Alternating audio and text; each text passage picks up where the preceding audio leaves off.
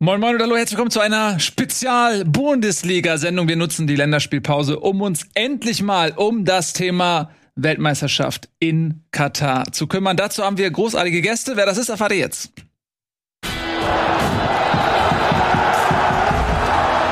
Schön, dass ihr da seid. Wir haben heute eine richtig fantastische Runde. Zum einen, es ist das Offensichtliche. Ich muss es zuerst sagen. Nico mal wieder im Studio. Ich freue mich. Ich bin richtig aufgeregt. Vielen Dank. Ja? ja das sieht schick aus. Das, bisher sehe ich es immer nur so klein und digital. Es ist eine große Ehre, hier zu sein. Ja, viele jüngere Zuschauer kennen dich ja nur aus dem Bildschirm. Die haben dich ja noch nie in echt gesehen. Ja, das ne? stimmt allerdings wirklich. Ich mich selber auch eigentlich seit zwei Jahren nur noch. Deswegen es ist es eine ungewohnte Situation so. Also falls ich mal ein bisschen komisch reagiere, es liegt daran, ich bin das nicht so gewohnt mit Menschen. Ja, dass wir ohne Delay zu dir. Ja, genau. Ja, und du musst ich, nicht immer so machen, dass du es sagen genau, willst und so. Dass ich äh, Tobi WhatsApp-Nachrichten schreiben muss, damit ich auch was sagen darf und so. Ich freue mich drüber. Genau. Ähm, wer heute allerdings so machen muss, weil er oder sie am Bildschirm sitzt und leider nicht im Studio da sind, das sind unsere Gäste, die wir uns eingeladen haben zu diesem Thema. Wir sprechen heute über die Fußballweltmeisterschaft in Katar und wir haben das häufiger schon betont in der Vergangenheit. Wir selber sind noch gar nicht so richtig mit uns im Klaren, wie wollen wir damit umgehen? Wollen wir das ignorieren? Wollen wir es boykottieren? oder sagen wir doch, wir gucken das.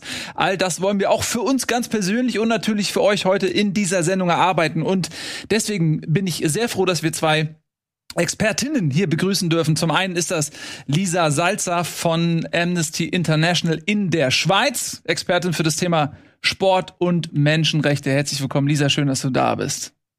Hallo zusammen. Danke, dass ihr mich eingeladen habt. Sehr gerne. Und außerdem haben wir noch Dr. Sebastian Sohns. Der ist Experte ja für die gesamte äh, Golfregion und erforscht am Center for Applied Research in Partnership with the Orient. Schön, dass du da bist, Sebastian.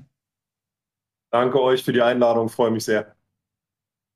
Und Tobias Escher natürlich. Und, und Tobias Experte für Wir alles. haben zwei großartige Gäste, die uns beide ähm, sehr viel erzählen können über das Thema Katar, die sich mhm. auskennen mit dem Thema, wie kommt eigentlich eine Weltmeisterschaft nach Katar, wie sieht es da vor Ort aus, was äh, sind die Probleme, wenn wir immer über problematische Menschenrechtslage sprechen. Das sind all die Themen, die wir uns heute drauf schaffen wollen, wo mhm. wir nachher hoffentlich schlauer sind als vorher. Wir hätten auch wir sind jetzt zwei großartige Gäste, keine Frage, aber wir hätten natürlich auch gerne jemanden gehabt aus dem Sport selber, der sich dazu äußert, der sich dazu äußert, wie kann das sein? Wie, wie sehen Sie das? Wie, wie machen die das? Wir haben den DFB gefragt. Der DFB wollte, konnte, durfte niemanden herschicken. Haben wir eine Absage bekommen.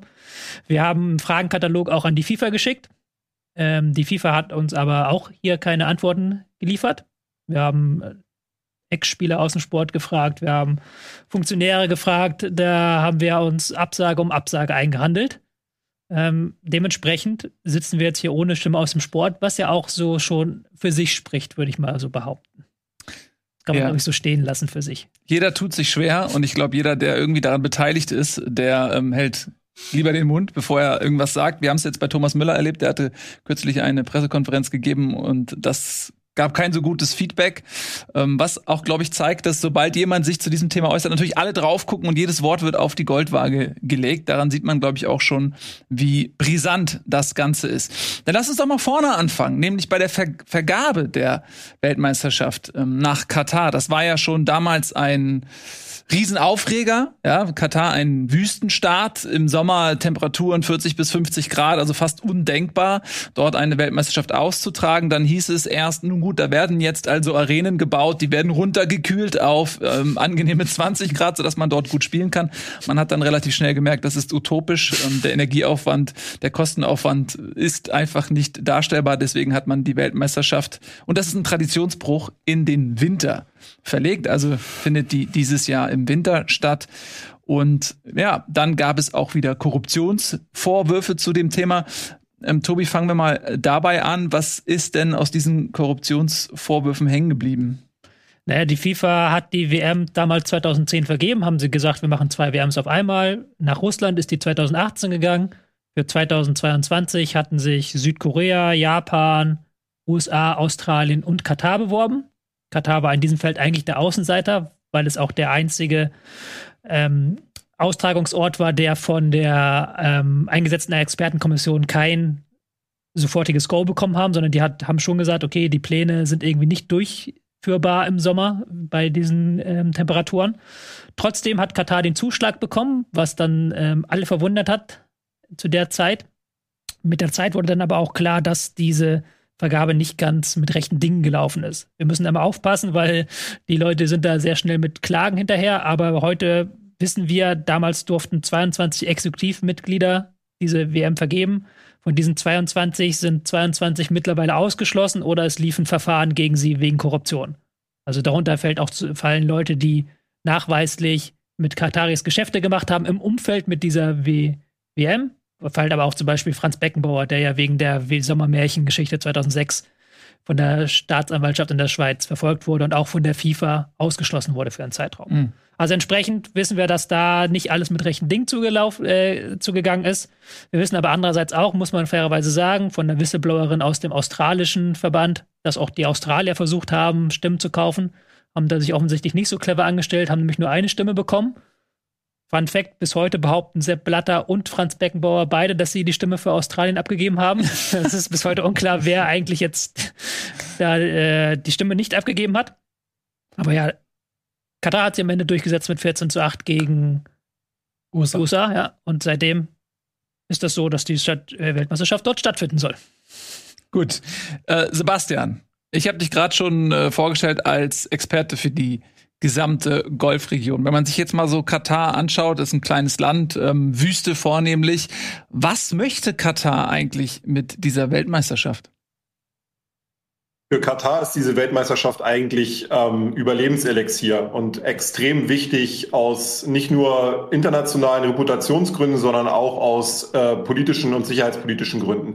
Katar, wie du schon gesagt hast, ist äh, ein sehr, sehr kleines Land, ähm, ist so groß wie, der, wie Saarland etwa, hat sehr, sehr wenig Einwohner, 200 bis 300.000 ähm, sind davon tatsächlich nur in Katar geboren, der Rest ähm, stammt aus dem Ausland ähm, und muss sich äh, seit der Unabhängigkeit von vor 50 Jahren in einer sehr, sehr fragilen Region ähm, irgendwie behaupten.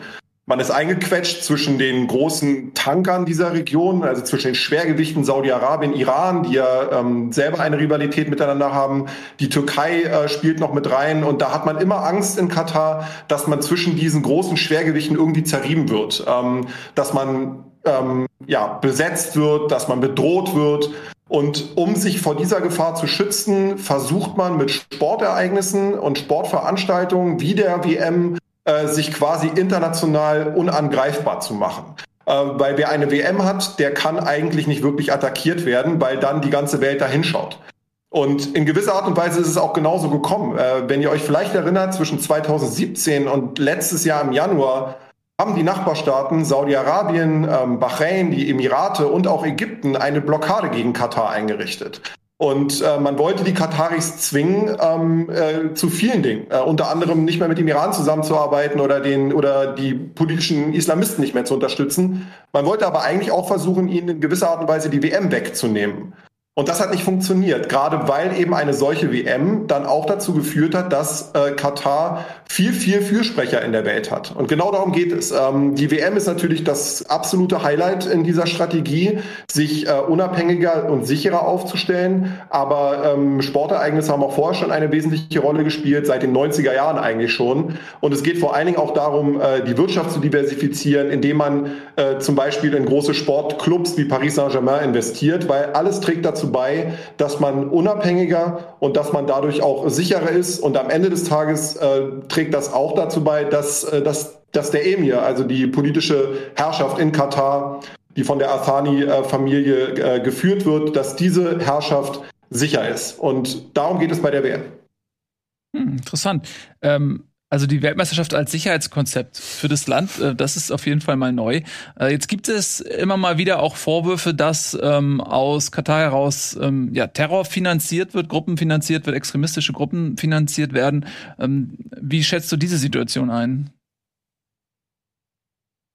Er hängt sehr stark davon ab, mit wem man spricht. Ohne Frage hat Katar insbesondere nach dem arabischen Frühling, der ja 2010, 2011 in Tunesien und Ägypten ausbrach, sich sehr stark für den politischen Islam eingesetzt. Da wird immer davon gesprochen, dass man in Ägypten die Muslimbrüder unterstützt hat, in Tunesien die Ennahda-Partei, auch eine islamistische Partei, und dass es auch von katarischen Akteuren eben äh, Unterstützung gab für die Hamas, für die Hisbollah, ähm, also für Organisationen, die, um es mal gelinde zu sagen, umstritten sind international. Ähm, ohne Frage ist das katarische Erfolgsmodell, eben mit jedem zu sprechen. Äh, in Katar befindet sich eine der wichtigsten US-Militärbasen in der Region. Man ist sehr, sehr eng an die Amerikaner und an den Westen angebunden. Gleichzeitig hat man aber auch mit den Taliban in Afghanistan gesprochen. Ähm, auf der einen Seite versucht man sich eben mit Europa sehr stark gemein zu machen und dort zu investieren und sich auch sehr säkular zu geben. Auf der anderen Seite verfolgt man doch nach wie vor ein recht konservatives Islambild. Ähm, das heißt, dieses hin und her pendeln zwischen unterschiedlichen Lagern. Das ist das, was Katar eben wieder versucht, um sich selbst zu schützen. Wenn man mit mehr Leuten spricht, wenn man mit allen Leuten spricht, ist man unangreifbarer, weil man unterschiedliche Partnerschaften hat. Und genau dieses Modell ist in gewisser Art und Weise auch das, was die Stabilität Katars ausmacht. Dementsprechend ist die Unterstützung von islamistischen Gruppierungen und teilweise auch von extremistischen Gruppierungen Teil dieses Konzepts gewesen. Allerdings muss man dazu sagen, dass in den letzten Jahren die Kontrollmechanismen doch deutlich zugenommen haben, dass Organisationen äh, in Katar stärker kontrolliert und reguliert werden, weil man eben auch genauer hinschaut, weil das Ausland genauer hinschaut, was in Katar passiert. Durch die Vergabe der WM hat man eben nicht nur eine positive Aufmerksamkeit bekommen, sondern man hat jetzt auch die Verantwortung, auf bestimmte Kritik reagieren zu müssen. Man kann das nicht alles nur ähm, äh, ja, abtun und, und, und quasi unter den Teppich kehren, sondern man muss in gewisser Art und Weise auch darauf reagieren. Wir sehen das in den Bereichen, was die Arbeitsrechte angeht, dass es Reaktionen gab, wenn auch nicht ausreichend. Wir sehen es aber auch bei der Überwachung von sehr dubiosen Akteuren, ähm, die eben mit anderen sehr dubiosen Akteuren Geschäfte gemacht haben in den vergangenen Jahren, dass das so einfach nicht mehr möglich ist, weil mittlerweile weiß die ganze Welt, wo Katar liegt und was Katar macht. Das ist jetzt die spannende Frage dahinter, nämlich wir haben jetzt ähm Du hast jetzt gerade die ganzen positiven Dinge, die man sich Katar erhofft hat davon, aber das ist ja dann wieder die andere Seite der Geschichte. Wenn man so eine WM austrägt, gibt man sich ja in so ein Spotlight. Wir sitzen jetzt hier, machen ein Special zu Katar und nicht zu Saudi-Arabien oder zu Oman oder zu irgendeinem anderen Land, sondern zu Katar, weil das eben Fußball ist halt so ein globales Thema. Und ähm, da mal die Frage an den Experten, den eher Experte im Bereich Sport und Menschenrechte ähm, an, an dieser. Ähm, wie, ist, wie ist das ist es tatsächlich so, dass der Sport, wenn sich so eine, so eine ähm, so ein Land in den ins Spotlight begibt, dass der Sport dann für positive Veränderungen beiträgt oder auch, dass der, dass die, dass dann Zwang entsteht, da eine Veränderung herbeiführen zu müssen.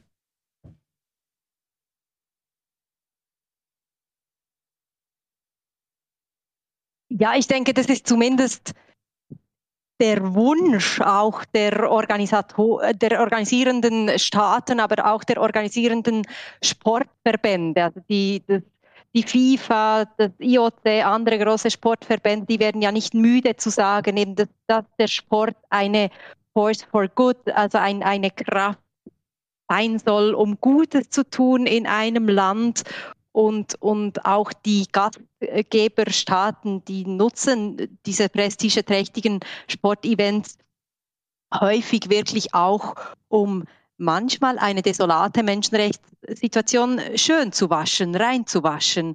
Und ähm, von dem her denke ich, kann durchaus so gesagt werden, dass, dass, dass, dass die äh, ja, der, dem, dem Wunsch der Organisierenden entspricht.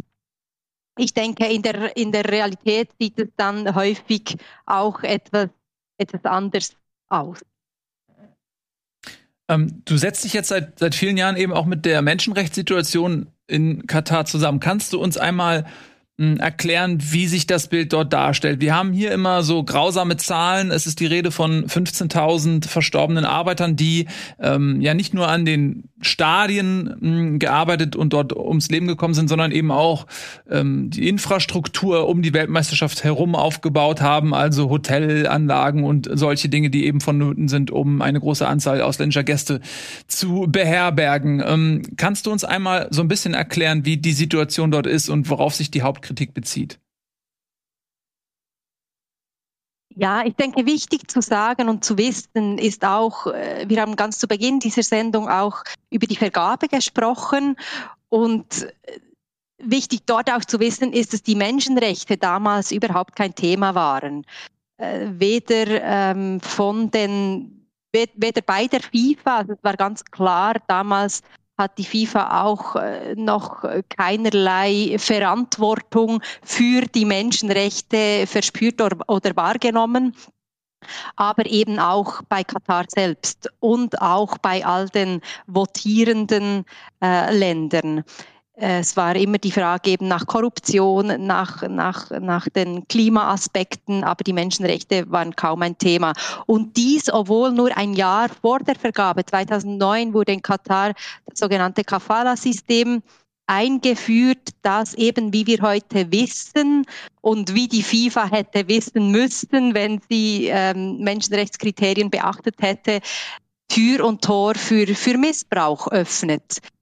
Das ist jetzt nicht so und Sebastian wird es sicherlich noch äh, auch mehr im Detail erklären können. Das ist jetzt nicht so, dass, dass dieses System, das eben ähm, sehr missbraucherische Elemente hat, nur in Katar, ähm, nur in Katar äh, quasi das, das, System ist, um, um ArbeitsmigrantInnen zu beschäftigen. Aber es kam natürlich ins Scheinwerferlicht durch die WM.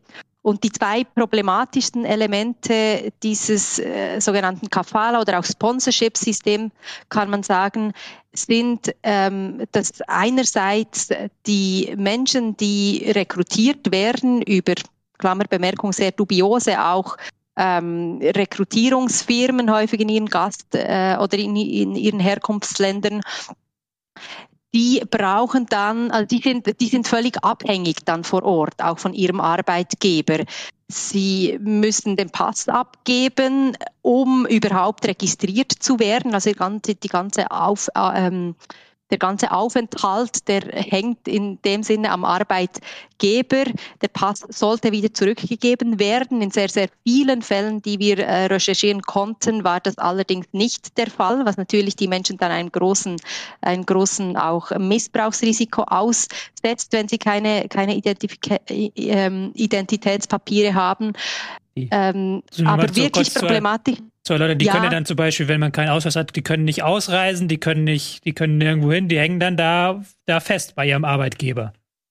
Genau, die Problematik ist, dass sie sehr lange unter diesem Kafala-System einerseits eine Ausreisebewilligung benötigt hätten, um in ihr Herkunftsland zu reisen. Das war beispielsweise ein Problem beim verheerenden Erdbeben in Nepal. Sehr viele Arbeitsmigrantinnen kommen aus Nepal, ähm, die zurück zu ihren Familien gehen wollten, um sie dort zu unterstützen. Das war in sehr, sehr vielen Fällen nicht möglich äh, oder wurde, diesem Ansehen wurde nicht stattgegeben. Die saßen dann wirklich auch einfach fest in Katar und, und das andere ist die Unbedenklichkeitsbescheinigung, äh, welche die Arbeitnehmer brauchen von ihrem Arbeitgeber Arbeitgeber, um einen Job zu wechseln. Und das hängt dann wirklich auch sehr stark eben vom Goodwill des Arbeitgebers ab. Und das ist eine große Problematik in Zusammenhang oder auch in Kombination mit einem anderen Problem, das es in Katar gibt, dass häufig der Lohn nicht bezahlt wird oder zu spät bezahlt wird oder nur teilweise ausbezahlt wird. Und wenn dann die Menschen merken, sie können, gar, sie können nicht einmal ihre Rekrutierungskosten zurückbezahlen mit diesem Lohn und dann vielleicht in ihr Herkunftsland auch zurückreisen möchten, dann sind ihnen wirklich die Hände gebunden, weil sie auch für die Ausreise eben die Bewilligung des Arbeitgebers brauchen. Und diese problematischen Elemente, die haben eben zu viel Missbrauch auch geführt. Zu Beginn auch des Bau, des Stadionbaus ähm, waren auch die Sicherheitsvorkehrungen auf den Stadien verheerend. Die haben sich unterdessen äh, gebessert. Und auch, ähm, wie, wir, wie wir unterdessen wissen, äh, wurden die problematischsten Aspekte dieses Kafala-Systems abgeschafft im Gesetz. Nun hapert es aber wirklich auch noch bei der, bei der Umsetzung. Also es ist nach wie vor so, dass wir bei Tausenden von Arbeitnehmern ähm, Missbrauch, Miss, Missbrauch feststellen, trotz dieser Reformen. Man muss das nochmal vielleicht unterstreichen, um die Dimension des Ganzen zu begreifen. Sebastian hat es ja gesagt, es gibt ungefähr 300.000 in katarische Staatsbürger, aber in Katar leben knapp drei Millionen Menschen, wenn ich das richtig recherchiert habe. Von denen stammen halt 50 Prozent aus Pakistan, aus Nepal, aus Indien, aus ähm, Bangladesch, die halt als Arbeitsmigranten dort arbeiten. Also die Hälfte der Bevölkerung ist beziehungsweise oder war, es ist ja offiziell abgeschafft worden, das Kafala-System, in diesem Kafala-System ähm, angestellt. Und das heißt dann natürlich Tür und Tor. Aber dann noch einmal die ganz konkrete Nachfrage. Also ähm, Amnesty International sagt, zwischen 2010 und 2019 sind 15.000 Gastarbeiter gestorben in, in äh, Katar. Die FIFA behauptet, es sind nur 34 Menschen unmittelbar mit, der, mit dem Bau von WM-Projekten gestorben. Was stimmt denn nun? Das sind ja zwei völlig äh, Zahlen, die sehr, sehr weit auseinandergehen. Wir müssen vorsichtig sein bei der Interpretation dieser mhm. Zahlen. Diese 15.000 oder knapp 15.000 Menschen das schließt alle Menschen ein, die ähm, in Katar leben als Arbeitsmigranten. Also die können auch altershalber oder in einem völlig anderen auch Arbeitsbereich ähm, verstorben sein. Ich habe jetzt die aktuellen Zahlen beispielsweise nicht für die Schweiz oder für Deutschland, aber das ist nicht jetzt eine ungewöhnlich hohe Zahl, wenn wir uns eben noch einmal auch zur, zur ähm, ähm, wenn, wenn wir das auch noch einmal sagen, dass eben 90 Prozent der Arbeitskraft oder der Menschen, die in Katar leben, Arbeitsmigranten sind.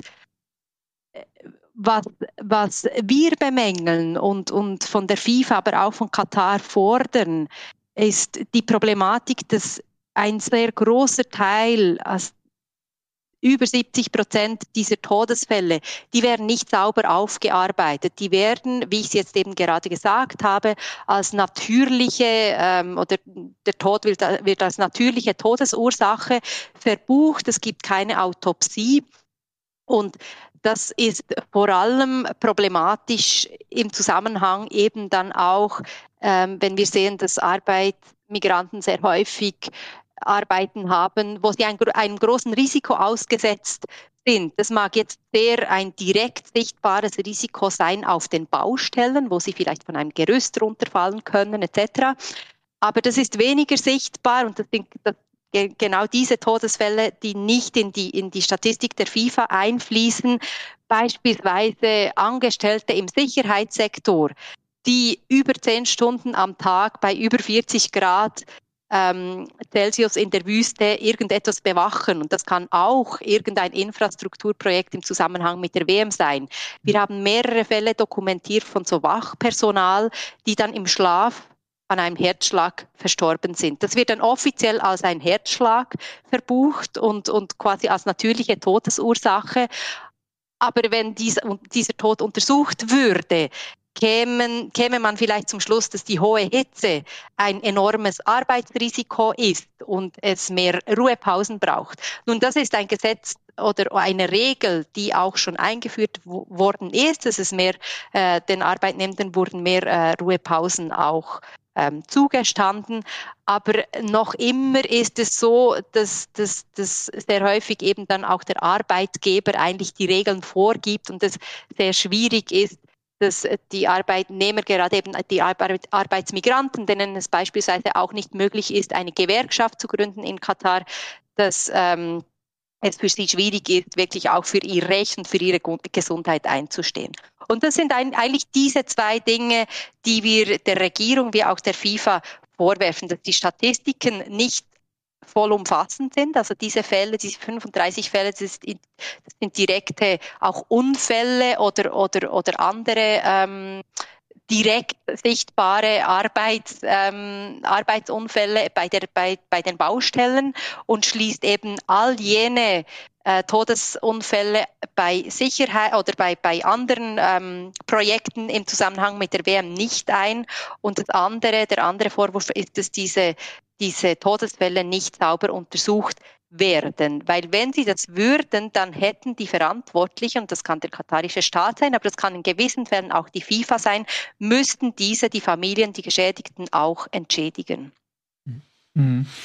Jetzt ähm, ist ja Katar ein Staat, der sich in den letzten Jahrzehnten rasant entwickelt hat. Ähm, wenn man sich mal die, ja, die Hochhäuser anschaut, die imposanten Bauten dort, das sind ja auch alles Großbaustellen. Das heißt, nicht erst mit der Vergabe der Weltmeisterschaft hat man dort einen großen Bedarf an Arbeitern gehabt, äh, die dann sicherlich unter diesen Bedingungen arbeiten. In, ähm, also ist, nehme ich mal an, das Problem älter als ähm, die WM in Katar. Aber welche Rolle spielt denn die FIFA? Denn man sollte ja meinen, dass die FIFA durchaus auch einen Anspruch an sich selbst hat, an seine eigenen Werte hat, ähm, dass ja die von ihnen in Auftrag gegebene Weltmeisterschaft, äh, die dort dann ja ähm, infrastrukturell aufgebaut werden muss, unter Bedingungen entsteht, die eben menschenwürdig sind. Inwiefern beteiligt sich die FIFA denn zum Beispiel mit Organisationen wie Amnesty International dort ein Auge drauf zu haben und eben auch im Sinne der Arbeiter und Arbeiterinnen dort einzuwirken auf den Staat Katar?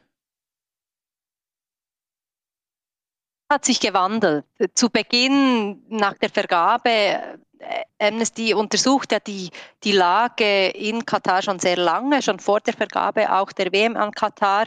Und als wir unsere ersten Berichte dann nach der WM auch veröffentlicht haben, da war äh, die FIFA noch nicht sehr gesprächsbereit, um das mal so zu sagen. Es war auch wirklich lange eigentlich noch nicht anerk anerkannt von der FIFA, dass sie eine menschenrechtliche Sorgfaltspflicht anzuerke anzuerkennen und umzusetzen hat. Die menschenrechtliche Sorgfaltspflicht, das bedeutet eigentlich, dass ein Sportverband gleich wie ein Unternehmen, das in irgendeinem ähm, Staat wirtschaftliche Aktivitäten tätigt, alles Mögliche tun muss oder verhindern muss, dass es im Zuge seiner Aktivitäten zu Menschenrechtsverletzungen kommt. Und falls es zu Menschenrechtsverletzungen kommt, müssen diese entschädigt werden. Das ist eigentlich die Vorgabe der, der UNO-Richtlinien für Unternehmen und eben auch für Sportverbände. Aber sehr lange hat die FIFA äh, quasi negiert, dass diese, diese menschenrechtliche Sorgfaltspflicht auch für ähm, für, für Sportanlässe angewendet werden kann. Erst nach massivem Druck auch von eben Menschenrechtsorganisationen, von Gewerkschaften, von den Sponsoren auch ähm, und aufgrund auch einer Klage letztlich, die gegen die FIFA eingereicht wurde, äh, äh anerkannte sie diese menschenrechtliche Sorgfaltspflicht und erließ 2017 auch eine Menschenrechtspolicy, und erließ eine Reihe von Menschenrechtskriterien für zukünftige Veranstaltungen, für zu, zukünftige ähm, von ihr organisierten Sportevents. Und äh, äh, äh, parallel dazu kann ich sagen, in den letzten Jahren, äh, ja, äh, wuchs dann auch die Bereitschaft mit der FIFA oder ich denke auch die Erkenntnis, dass sie sich auseinandersetzen muss mit Menschenrechtsorganisationen, mit den Gewerkschaften, mit all diesen Vorwürfen um, um quasi auch ihr Image in dem Sinne zu schützen.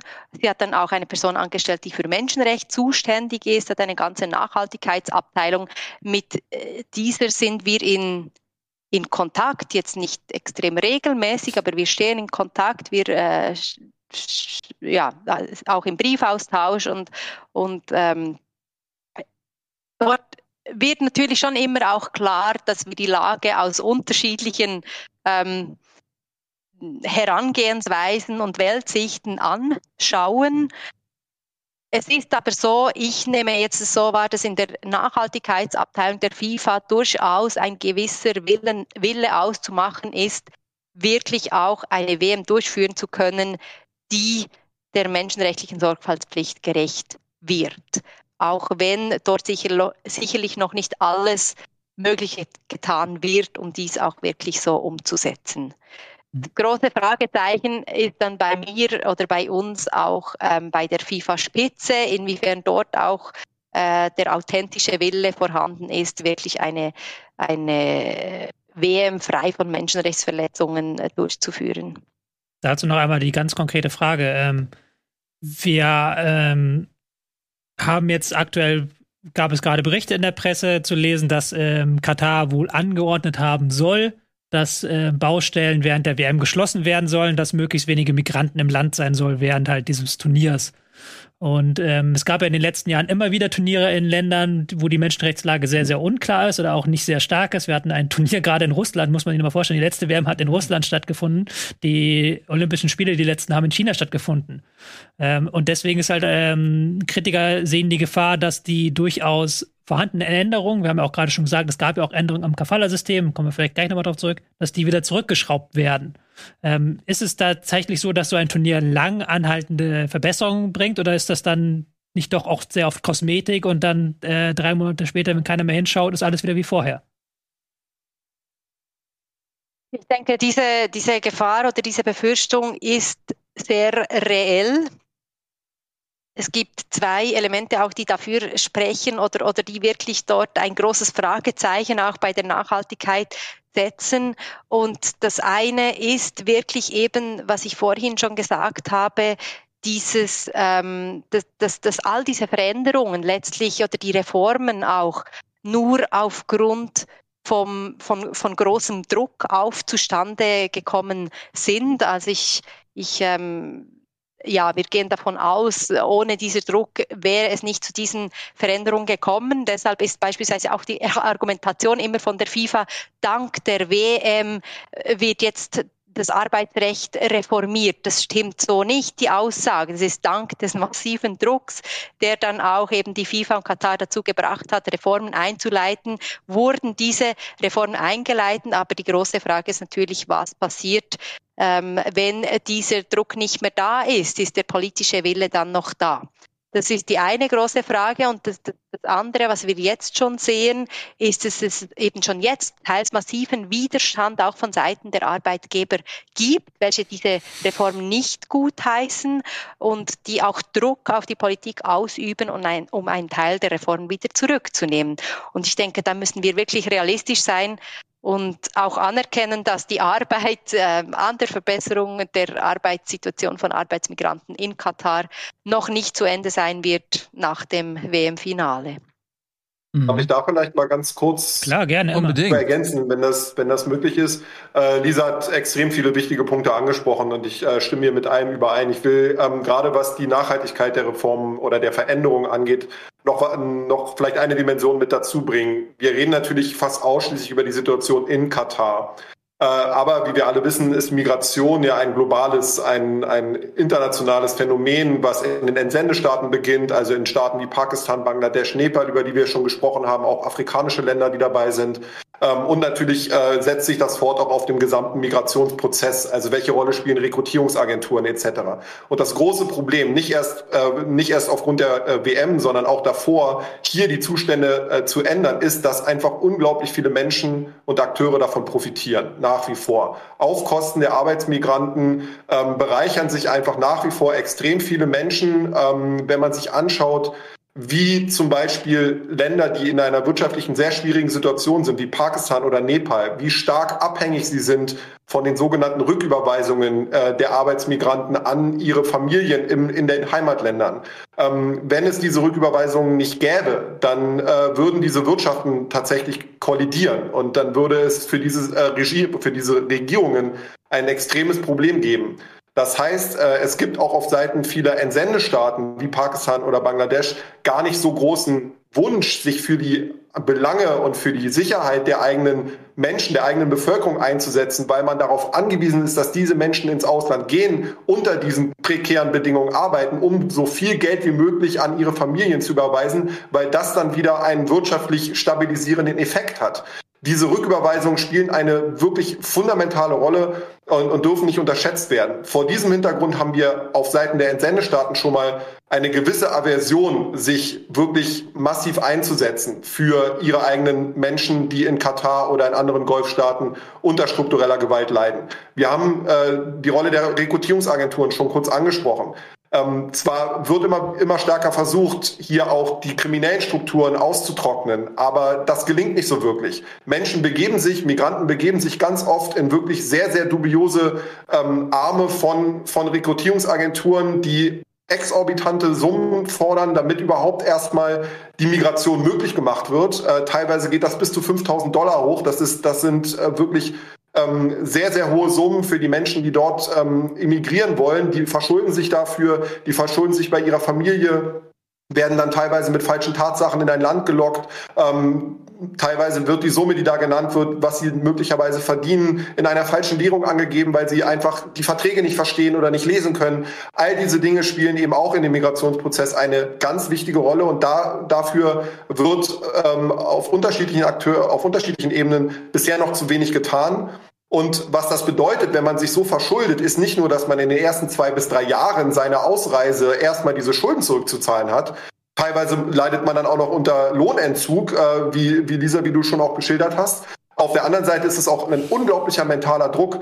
Migranten, die auswandern, sind ja nicht nur für sich selbst verantwortlich, sie sind verantwortlich für ihre Familie, für ihren teilweise für ganze Dörfer, äh, für ganze Gemeinschaften. Ähm, und wenn sie dann irgendwann zugeben würden, äh, liebe Leute, ähm, ihr habt mir zwar alle Geld gegeben, dass ich damit ich nach Katar oder nach Saudi-Arabien auswandern kann, die Situation ist hier aber so prekär, dass ich zurückkommen möchte, dann ist das auch ein Vertrauensverlust, dann ist das auch Scham, den viele Leute äh, ähm, empfinden und deswegen teilweise auch einfach diese, äh, diese Situation hinnehmen, weil sie sich nicht trauen, ihren Familien wirklich von der Realität zu berichten. Also wir sprechen ja auch über eine sehr, sehr prekäre und, und ähm, äh, volatile, emotionale Situation, in der sich viele Migranten befinden. Und, und darauf hinzuweisen, ähm, ist, ist nicht nur in Bezug auf die WM, glaube ich, sehr wichtig, sondern muss man tun, wenn man den Migrationsprozess generell betrachtet. Ähm, und Süd-Süd-Migration, also aus Asien in die Golfstaaten, wird es auch nach der WM geben. Ähm, äh, wenn man sich Saudi-Arabien anschaut, was dort im infrastrukturellen Bereich in den nächsten Jahren passieren soll, dann ist das ohne die Anwerbung von ausländischen Arbeitsmigranten gar nicht zu leisten. Das heißt, der Druck, da weiter hinzuschauen und der Druck, auch genau diese Strukturen weiterhin öffentlich zu diskutieren, der wird bleiben, auch wenn die WM nicht mehr da ist. Mhm. Sehr interessant.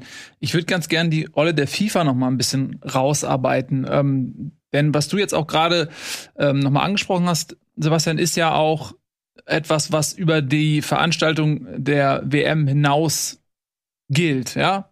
Du sprichst gerade an, das ist nicht nur auf Katar reduziert, sondern auch in Saudi-Arabien, in anderen Golfstaaten wird dort eben viel passieren. Wie würdest du, oder da würde ich Lisa auch dann durchaus gerne auch mit reinnehmen, wie würdet ihr beide ähm, die Rolle der FIFA denn einschätzen, wenn man das jetzt vielleicht mal so ein bisschen fast schon mathematisch sich anschaut? Ähm, zum einen hast du natürlich diese immense Auftragslage, die die FIFA Katar mitgegeben hat, Stadien bauen, infrastrukturell tätig werden und so weiter und so fort. Das sind ja alles im wahrsten Sinne Baustellen, in denen eben dann diese ähm, Arbeiter ähm, ja schuften müssen und diese Bedingungen werden dann ja geschaffen für dieses Unrecht.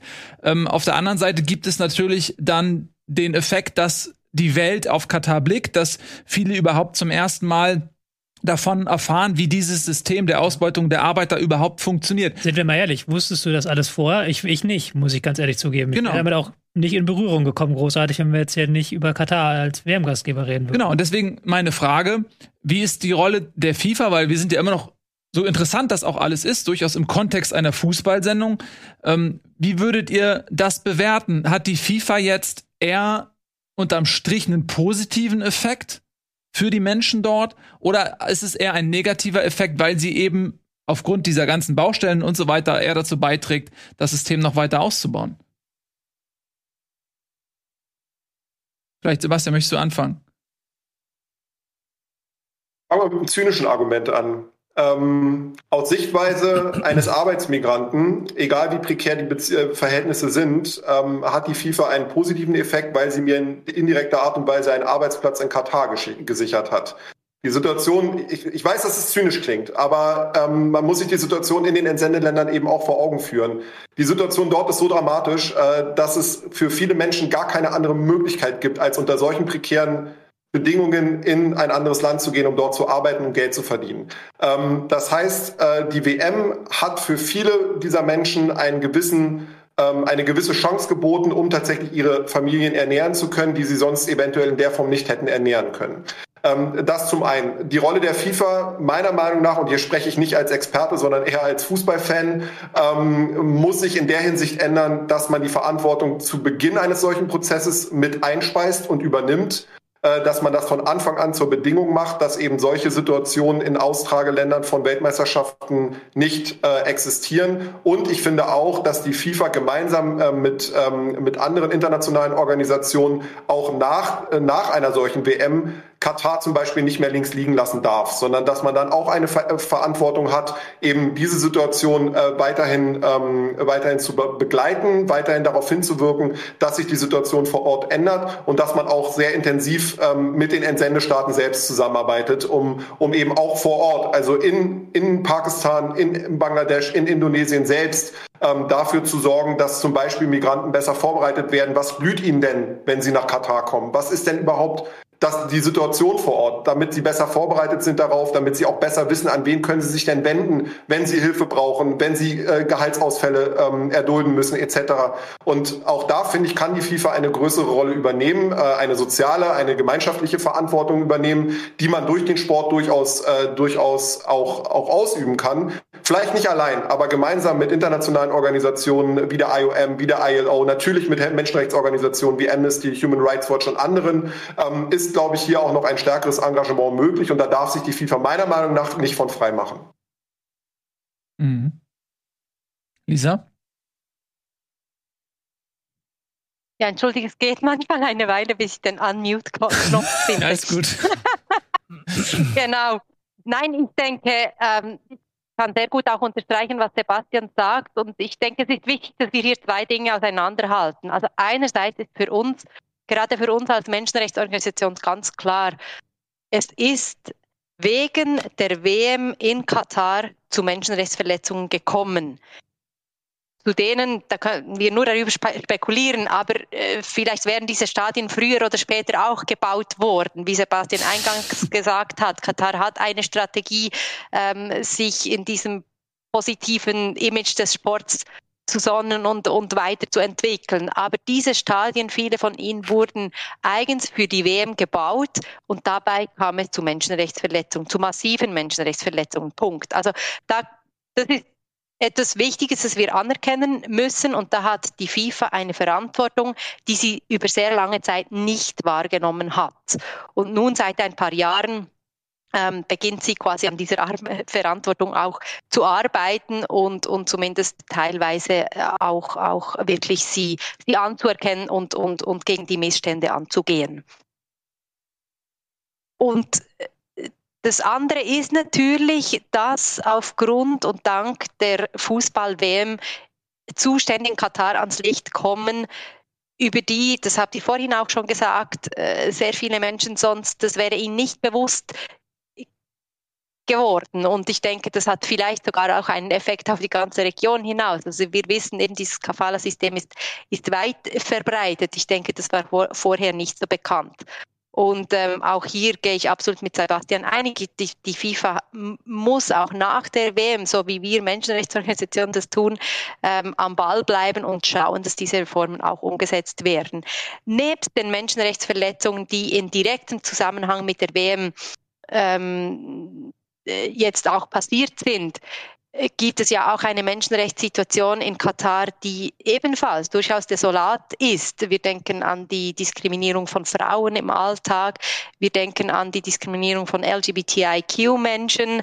Es gab auch im quasi äh, im, im, im Teilbereich oder im Arbeits ähm, also im Rahmen des, des Supreme Committees, also des, quasi des nationalen Komitees, welches diese WM in Katar organisiert, kam es zu Fällen, in denen die FIFA unserer Meinung nach ihre, ihre quasi äh, auch Verantwortung nicht nachgekommen ist. Also beispielsweise wurde der Ex-Kommunikationschef, der ist in ein Verfahren verwickelt, weil er Missstände publik gemacht hat. Und nach wie vor, oder ich bin nicht auf dem neuesten Stand, aber ich glaube, es, er, er, er wurde auch schon eben verurteilt ähm, unter einem sogenannten Fake News Gesetz, weil er Missstände publik gemacht gemacht hat bei der ganzen Organisation.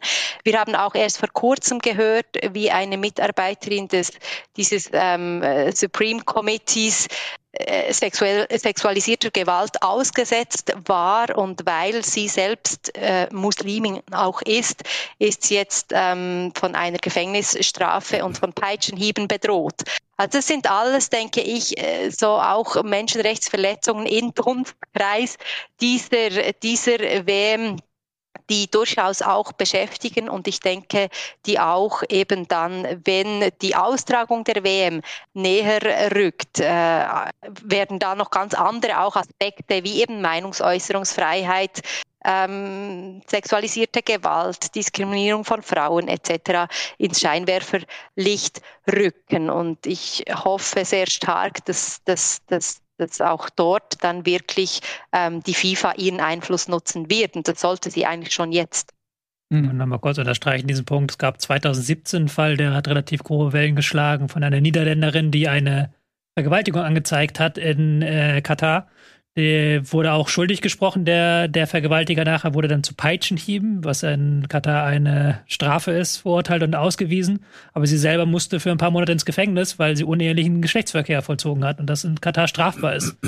Genauso wie zum Beispiel auf Homosexualität die Todesstrafe steht in Katar muss man fairerweise zusagen, die wurde seit, ähm, wurde, gibt glaube ich keinen bewiesenen Fall, wo es in den letzten Jahren vollstreckt wurde, Todesstrafe wegen Homosexualität. Aber das sind auch noch Themen, weil wir jetzt immer Menschenrechte über Arbeitsmigranten diskutieren, weil das natürlich auch das Thema ist, was konkret mit dieser WM zu tun hat. Wir haben es ja gerade besprochen.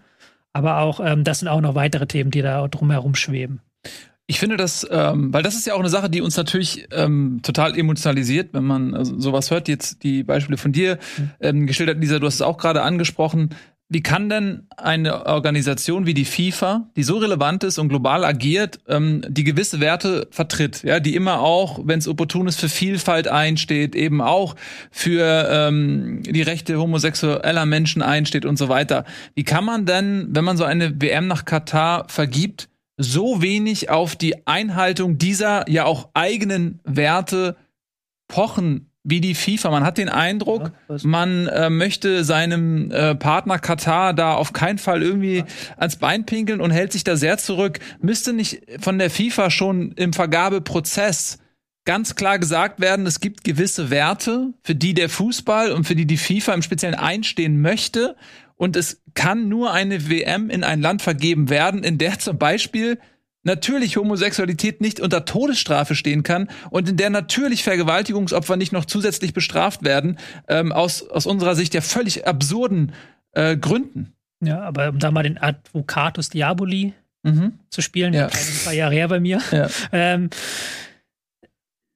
wenn du auf die FIFA guckst, die FIFA ist eine Organisation mit über 200 Mitgliedsländern. Mehr rühmt sich ja mal mehr Mitgliedsländer als die UN hat die FIFA. Ähm, und in nicht wenigen dieser Mitgliedsländern ist die Homosexualität unter Strafe. In nicht wenigen dieser Mitgliedsländern werden halt Menschenrechte mit Füßen getreten. Dann ist dann natürlich immer die schwierige Frage ist, wie balanciert dieses Land, äh, diese Organisation auch die Interessen der einzelnen Länder, weil ja auch zum Beispiel Katar ja zum Zeitpunkt der Vergabe eine sehr, sehr wichtige Rolle gespielt hat in der FIFA. Bin Haman damals war, falls die Leute, die sich auch älter sind, erinnern können, sehr einflussreicher Mann in Katar, wäre beinahe FIFA-Präsident geworden. Da hat Giovanni Infantino wirklich alle Register ziehen müssen, um halt, dass er nicht FIFA-Präsident wird, sonst würden wir halt über einen katarischen FIFA-Präsidenten reden. Also es ist ja eine Organisation, die da sehr viel zusammenbringen muss und da dann auch natürlich, müssen wir fair sein, Kompromisse machen muss, die wir als Europäer hier nicht machen müssen. Du bist der Advokat des Teufels gerade. Ich möchte mal Sebastian dazu holen, ähm, weil du, Sebastian, natürlich dich aus einer Perspektive auch mit diesem Thema auseinandersetzen kannst, die eben nicht nur die europäische ist, die deutsche ist, meine ist, sondern eben vielleicht auch die Perspektive der Kataris ähm, so ein bisschen darstellt. Wie ist denn der Blick der Menschen vor Ort auf diese Situation? Ich glaube, da muss man unterscheiden, mit wem man spricht. Spricht man mit Leuten in Katar oder spricht man mit Leuten in der Region? Ich glaube, wenn wir über die Region sprechen, über den Nahen und Mittleren Osten, ist das natürlich eine unglaublich fußballbegeisterte, äh, sind das unglaublich fußballbegeisterte Gesellschaften. Ob in Ägypten, in Jordanien, im Libanon, ähm, Menschen, die ähm, auch sehr stark unter Krisen oder unter Kriegen leiden und die im Fußball sehr viel Halt finden. Und für viele dieser Menschen äh, war und ist diese WM in Katar quasi stellvertretend für die gesamte islamisch-arabische Welt und bedeutet deswegen auf emotionaler Ebene relativ viel, unabhängig davon, ob sie in Katar oder in einem anderen Land stattfindet. Katar ist nun mal eines der Länder, was aufgrund der, äh, des Wohlstands, aufgrund der infrastrukturellen Voraussetzungen und auch aufgrund der Sicherheit in der Lage ist, eine solche WM auszurichten und, und dient deswegen für viele Menschen in der Region tatsächlich als Stellvertreter für etwas, was sich diese Menschen schon seit vielen, vielen Jahren erhoffen und bisher einfach nicht bekommen haben. Ähm, ich glaube, das muss man auf einer gesellschaftlichen Ebene auch mal sehen, dass, äh, dass diese WM für viele Menschen einen emotionalen Wert hat in der Region, weil sie dadurch Respekt erfahren. Ähm, und weil dadurch sie das Gefühl haben, dass sie äh, teilhaben können an dieser großen Kulturfußball, äh, an dieser, an dieser weltumfassenden Kulturfußball. Wenn man, in, wenn man mit Menschen in Katar spricht, dann ähm, sieht die Situation schon wieder etwas anders aus weil viele dieser Menschen tatsächlich zur Zeit der WM gar nicht im Land sein werden und auch angewiesen werden, gar nicht im Land sein zu sollen, äh, um sich dann nämlich nicht mit, ähm, sag ich mal, mit den europäischen Fankulturen gemein machen zu wollen oder zu müssen, um nicht äh, in die Situation zu gelangen, dass sie vielleicht, ähm, äh, dass sie vielleicht mit anderen Lebensweisen konfrontiert werden, die sie in ihrem Land nicht kennen. Ähm, äh, und, und das ist natürlich schon eine Frage, die man sich, die, die man sich auch vor Ort stellt. Äh, äh, wie stark werden wir als Kataris denn auch beeinträchtigt durch eine solche WM? Das, und wie stark wird. Da ja. muss ich aber kurz nachhaken. Was heißt denn nicht im Land sein dann? Ist dann kollektiv halb Katar im Urlaub oder? Also es, wie gesagt, das ist ein bisschen Spekulation, aber das ist das, was ich aus Einzelfällen von, Katar, äh, von katarischen Freunden höre, dass sie Urlaub machen in der Zeit und zwar nicht in Katar und dann auch nicht im Land sein werden. Manchmal einfach nur deswegen, weil es ihnen zu viel Trubel ist, weil ihnen zu viele Menschen da sein werden, weil sie darauf keine Lust haben, weil sie sich nicht für Fußball interessieren. Gibt ja ganz unterschiedliche Gründe da, dafür, aber es gibt eben auch die Gründe, dass äh, dass ähm, äh, zum Beispiel werden meines Wissens nach auch die Unis äh, früher geschlossen äh, und Studierende, ähm, die zum Beispiel nicht aus, aus Katar sind, dann äh, sind dann auch nicht im Land, einfach weil man die Unterkünfte braucht, weil Katar ein massives Problem hat für die für die zu erwartenden Touristen tatsächlich auch bezahlbare Unterkünfte zu finden. Ähm, also es gibt ja auch einfach logistische Gründe dahinter. Aber grundsätzlich glaube ich, ist diese WM in Katar äh, für uns in gewisser Art und Weise ein Kulturschock und teilweise aber auch für, für die Menschen vor Ort ein Kulturschock. Ähm, und, und dass man, dass man jetzt sozusagen ihre Lebensweise attackiert, ist für viele einfach wieder Ausdruck von ja, einem Euro, einer eurozentristischen Diskriminierung, die sie in der Form nicht verstehen können und hat was mit mangelndem Respekt zu tun. Ähm, ich will das nur darstellen, ich will das nicht werten. Äh, ich will nur sagen, dass man das sehr, sehr häufig hört. Ähm, äh, seid doch froh, dass hier endlich ein Land ist, das in der Lage ist, zeitnah und pünktlich die WM-Stadien fertigzustellen, äh, wo es nicht die Sorge gibt, dass eventuell danach die Stadien nicht mehr in der Form genutzt werden, weil Katar wird weiterhin Turniere ausrichten, ähm, wo es die Möglichkeit gibt, dass auf kurzen Wegen äh, viele Menschen möglichst viele Spiele sehen können. All das wird von euch nicht gesehen, von euch im Westen nicht gesehen, weil ihr die ganze Zeit nur das Negative sehen wollt. Ähm, und diese Wahrnehmung, glaube ich, also dieser, dieser dieses Gefühl in gewisser Art und Weise in eine Ecke gedrängt zu werden, das hat sich in den letzten Jahren nicht nur bei der WM, aber auch in vielen anderen Bereichen doch, glaube ich, aufgestaut und die Leute sind deswegen relativ frustriert. Ähm, äh, ich will das, wie gesagt, überhaupt nicht entschuldigen oder rechtfertigen oder ähnliches. Ich möchte nur darauf aufmerksam machen, dass diese Wahrnehmung eben auch ex äh, existiert.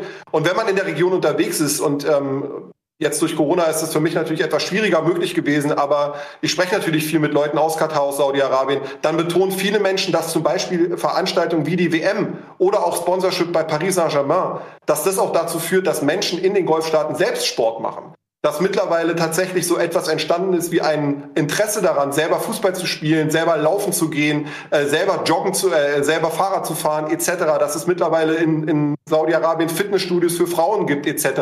Dass es Community-Veranstaltungen gibt, die eben Laufgruppen für Frauen organisieren, etc. etc. Vor mehreren Jahren wäre das undenkbar gewesen. Und diese gesellschaftliche Bedeutung des Sports ähm, die spielt in den Golfstaaten mittlerweile eine ganz, ganz große Rolle, wird auch vom Staat gefördert und natürlich auch politisch instrumentalisiert. Aber ähm, bei vielen Menschen, die ich kenne, bei vielen Freunden und Bekannten, hat da tatsächlich auch etwas stattgefunden was es in was es vor einigen Jahren gar nicht gab. Und äh, dieser das Sport zum Teil des Lifestyles geworden ist, ist glaube ich ähm, grundsätzlich eine recht positive Entwicklung. Gerade auch wenn man sich anschaut, dass eben Zivilisationskrankheiten wie Übergewicht, Diabetes aufgrund enorm schlechter Ernährung und ganz ganz wenig physischer Bewegung ähm, äh, dass das, äh, dass, dass dadurch jetzt auch eine Diskussion stattgefunden hat oder angeregt wurde, ähm, solche Zivilisationskrankheiten zu bekämpfen. Also auch diese Dimension wird in den Golfstaaten diskutiert, hört man hier relativ wenig, ähm, spielt aber mit Sicherheit vor Ort auch eine ganz, ganz wichtige Rolle. Um das einmal kurz zu unterstreichen, äh, das katarische Gesundheitsministerium schätzt, dass 70 Prozent der katarischen Staatsbürger übergewichtig sind. Also dahingegen sind sogar die USA ein Staat voller dünner Menschen. Mhm. Na gut, das bezieht sich dann auf die katarischen Staatsbürger ja, vermutlich ja. und nicht auf die Menschen, die äh, dort äh, für die schwere körperliche Arbeit herangezogen ähm, werden. Lisa, wolltest du da auch drauf hinaus, oder? Genau, nicht auf diesen Punkt, aber auf einen Punkt, den Sebastian ein bisschen vorhin erwähnt hat. Es ist ja sehr interessant, was du gesagt hast, eben wie dann auch die Kataris ähm, sich wahrgenommen fühlen, auch äh, äh, aus dem Westen oder ihre Werte, wie die quasi verwestlicht werden sollen. Das ist interessanterweise etwas, wie, was, was Gianni Infantino ja auch immer wieder quasi zur, zur, zur, ähm, zur ähm, Verteidigung auch, auch Katar sagt. Er, er wohnt ja unterdessen auch in Katar und er gerade eben auch angesprochen darauf, äh, wie, wie denn die Gesetze zu LGBTIQ-Menschen in Katar vereinbar sind mit den Werten der FIFA ähm, oder auch, äh, ob das dann sicher sei für, für beispielsweise homosexuelle Fans in Katar sagt er halt so Dinge wie, ähm, ja, die Menschen, die dorthin reisen, die sollen sich dann halt bitte den, den, den örtlichen Kulturen und Gegebenheiten anpassen, was für mich übersetzt heißt, bitte lebt einfach eure Sexualität nicht in der Öffentlichkeit aus in Katar, also quasi wie eine Zensur gleichkommt.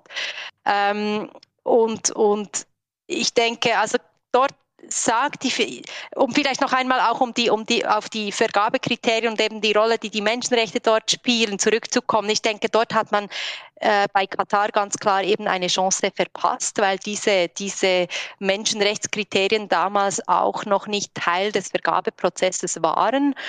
Und äh, ich denke, der Anspruch an die FIFA, dass jetzt beispielsweise eben wie Gesetze ähm, zur Diskriminierung oder, oder eben Kriminalisierung von, von LGBTIQ-Partnerschaften ähm, zu ändern äh, oder abzuändern oder abzuschaffen, nachhaltig ist vielleicht etwas hochgegriffen. Ähm, was die FIFA meiner Ansicht nach machen kann, was beispielsweise auch schon in Russland, bei der WM in Russland, das ja auch als eher ähm, Land mit einer homophoben Gesetzgebung bekannt ist, dass äh, dann irgendwie im Umkreis des Stadions war, war es beispielsweise dann ähm, möglich, mit der Regenbogenflagge zu, zu, zu demonstrieren, also innerhalb von ganz, ganz ähm, eingeschränkten auch Vorgaben war das dann möglich, dort auch eine Sympathie zu zeigen. Also es, ich denke, oder ich denke auch, dass die FIFA intervenieren würde, wenn es zu einem Fall von Kriminalisierung bei einem homosexuellen Fan käme, aber nicht, dass sie dort jetzt systemisch auch ähm, eingreift. Aber was interessant ist auch, denke ich, eben zu schauen, was sich mit diesen Menschenrechtskriterien verändern kann und eben auch, dass diese ganze realpolitische Sicht dass das halt nicht möglich ist mit all diesen unterschiedlichen ähm, Hintergrund, äh, dass das nicht möglich ist, dort die Menschenrechte ins Zentrum zu setzen. Das ist denke ich, stimmt so nicht, weil eben ähm, diese Menschenrechtskriterien, die wurden ja angewendet beim Vergabe Prozess für die WM 2026, wo die WM ja letztlich an äh, Nordamerika, also USA, Kanada und Mexiko vergeben wurde. Und dort wurde beispielsweise beim Vergabeprozess festgestellt, in Mexiko, da ähm, herrschen homophobe Fangesänge vor und dass das eigentlich nicht im Einklang steht dann mit den Werten der FIFA oder der WM oder des Sports und dass sie bis zur WM dies angehen müssen, dass diese Fangesänge dann sicherlich nicht in den Stadien zu hören sind, wenn die WM übertragen wird. Also wir müssen dann bei der Umsetzung noch schauen, ob das so ist. Aber interessant ist ja wirklich, finde ich, dass die FIFA dort, wenn sie will, einen Hebel hat und das auch möglich ist. Und das ist einfach eine Chance, die bei Katar in dem Sinne bei der Vergabe verpasst wurde und jetzt im Nachgang halt nicht alles auch korrigiert werden konnte. Mhm. Glaubst du, das ist eher der Tatsache geschuldet, dass die FIFA eben auch aufgrund der Proteste, aufgrund der anhaltenden Diskussion, wie man mit der WM in Katar umgehen soll, ja geschuldet ist, dass sie sagen, okay, für die Zukunft müssen wir ähm, uns dort stärker positionieren? Oder ist es eher der Tatsache geschuldet, dass Mexiko jetzt ja im Prinzip Juniorpartner ist bei der w also WM die dann ähm, 2026 stattfindet, nämlich von den deutlich größeren Verbänden, den USA und Kanada, so dass man das Gefühl hat, okay, mit Mexiko können wir jetzt eher so ein bisschen plakativ ähm, ja umgehen und und dort äh, Forderungen stellen, die man vielleicht bei Katar, wo man eine ganz andere Situation hat,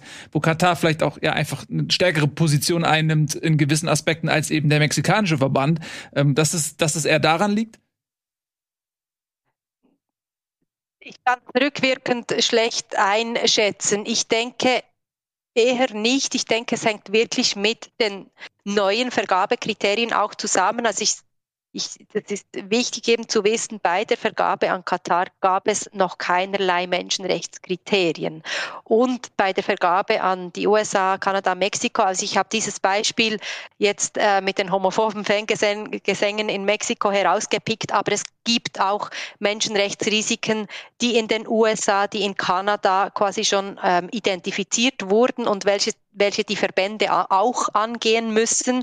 Also es sind neue Vergabekriterien, die gelten seit 2017, wo die ähm, potenziell austragenden Länder in ihrer ähm, in, in quasi im Bewerbungsdossier Menschenrechtsrisiken aufzeigen müssen und auch aufzeigen müssen, wie sie diese angehen wollen. Und die FIFA hat dann im Prozess auch quasi zu, zu einzuschätzen und zu beurteilen, ähm, quasi ist, ist, ist ist es möglich, ist es realistisch, dass diese Menschenrechtsrisiken mit diesen Maßnahmen eingedämpft oder ähm, äh, abgemildert werden, werden können. Also ich denke, das hat vor allem eben mit diesem neuen Vergabeprozess mhm. zu tun. Wir haben jetzt viel über die Verantwortung der FIFA gesprochen. Ich würde gerne, bevor wir jetzt schon Richtung Debatte uns nicht so lange so ein bisschen Richtung Debatte schubsen, möchte ich aber nochmal ein Thema ähm, ansprechen, und das ist ein Thema, was gar nicht so viel mit der FIFA zu tun hat, sondern mehr mit uns. So. Ich bin heute hierher gefahren mit meinem schönen Volkswagen-Auto. Ich gehöre auch zu den Trotteln, die immer mit ihrem Auto in die Vertragswerkstatt gehen, damit Volkswagen nochmal schön extra viel an mir verdient. Volkswagen gehört zu einem nicht unerheblichen Teil den, ähm, einem katarischen Staatsfonds. Die haben sich, glaube ich, 20 Prozent der Aktien ungefähr von Volkswagen ähm, gesichert. Dementsprechend bei jeder Werkstattbesuch ähm, verdienen die Kataris mit. Und das geht nicht nur für dafür, das gehört auch, ich glaube, bei Siemens auch. Sebastian, du weißt wahrscheinlich besser, noch ein paar andere deutsche Unternehmen. Die haben sehr viele Immobilien in New York, in London. Ähm, die sind ja an vielen Teilen beteiligt. Wir haben jetzt gerade eine Reise von unserem Wirtschaftsminister Robert Habeck gehabt nach Katar, der uns erzählt hat, dass Katar jetzt unser neuer großer Partner wird für das Thema Gas und wir können uns ja unabhängig machen vom russischen Gas. Verlangen wir da vom Sport nicht etwas, was wir selbst gar nicht halten, was unsere Wirtschaft nicht hält, aber auch wir selbst, wie gesagt, mir ist das beste Beispiel. Ich könnte auch jederzeit halt Volkswagen boykottieren und mir ein anderes Auto kaufen, aber das ist mir dann doch ein bisschen zu teuer. Hm. Ja, Sebastian, willst ja. du da mal reingehen direkt? Ja, gerne. Ähm, du sprichst da, glaube ich, einen ganz, ganz wesentlichen Punkt an. Ähm, man kann natürlich die FIFA und den Sport äh, für ganz viele Punkte kritisieren. Ich glaube aber, dass gerade der Umgang mit den arabischen Golfstaaten und Katar ist da das beste Beispiel, in den letzten Jahren einfach gezeigt hat, wie wenig Plan wir da tatsächlich haben. Also äh, und dass wir keine Strategie haben, äh, wie man mit solch problematischen Partnern, ob man will oder nicht, sind es halt nun mal Partner, umgehen muss. Äh, wir müssen uns erstmal klar machen in Deutschland, warum wollen wir und warum müssen wir mit Katar zusammenarbeiten? Äh, und die Energiesituation ist jetzt eine ganz konkrete, die die Diskussion über die WM meines, meines Erachtens fundamental ändern wird. Ähm, ich glaube, dass äh, der DFB und sich andere Akteure in den nächsten Monaten sehr viel leichter tun werden, über die WM in Katar zu sprechen, weil sich die gesamte Diskussion in der politischen Öffentlichkeit sehr wohlwollend gegenüber Katar entwickelt. Ähm, ich glaube, man muss hier eine, eine Balance halten. Momentan sind wir sehr stark davon getrieben, wo kriegen wir Energie her. Ähm, ich glaube aber, dass sich die Frage, wie man mit den Golfstaaten umzugehen hat, auf eine sehr viel breitere Ebene entwickeln muss. Wir müssen erstmal definieren, warum wollen wir mit den Golfstaaten zusammenarbeiten, in welchen Bereichen wollen wir es und in welchen Bereichen wollen wir es nicht. Und das auch klar kommunizieren gegenüber der deutschen Öffentlichkeit, aber auch gegenüber den, den Regierungen vor Ort. Ähm, ich glaube, dass, äh, dass eine, eine klare Haltung und auch eine klare Absteckung, welche Interessen sind für uns wichtig aus realpolitischen Erwägungen und welche, welche Felder sind für uns ähm, äh, deswegen problematisch, weil sie eben werteorientierte Felder berühren, dass diese Absteckung wichtig ist. Und sie ist, diese Diskussion ist in Deutschland nie geführt worden. Ähm, wir kooperieren wirtschaftlich mit den Golfstaaten. Du hast das Beispiel Volkswagen angesprochen. Wir sehen natürlich auch ein großes Investment von Bayern München, äh, von, äh, von, von Katar zum Beispiel bei Bayern München. Ähm, auch das steht sehr in der Kritik. Also das heißt, wir haben Wirtschaftsinteressen, die äh, ähm, sich an Katar orientieren, weil es ein sehr wohlhabender Staat ist, der verlässlich ähm, in den letzten Jahren im Ausland investiert hat. So, und das ist aus Wirtschaftsperspektiven erstmal nachvollziehbar. Was wir bisher nicht geführt haben, ist eine äh, ist eine politische Diskussion darüber, wie wir solche Investitionen einschätzen und an was wir solche Investitionen knüpfen. Und diese Diskussion kann man nicht nur den Unternehmen überlassen oder der FIFA oder Bayern München überlassen, sondern diese Diskussion, finde ich, muss in einem politischen Rahmen geführt werden.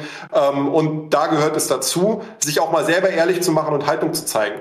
Ähm, und wenn man Haltung zeigt äh, in der deutschen Außenpolitik, muss man auch sagen, okay, wir kooperieren mit Katar in der Energiepartnerschaft, weil das für uns gerade nicht anders geht. Aber es ist für uns eigentlich nur ein Zeichen dafür, dass wir noch viel stärker darauf setzen müssen, äh, wie wir in Zukunft unsere Energie diversifizieren müssen. Erneuerbare Energien im eigenen Land, andere Partner etc. etc.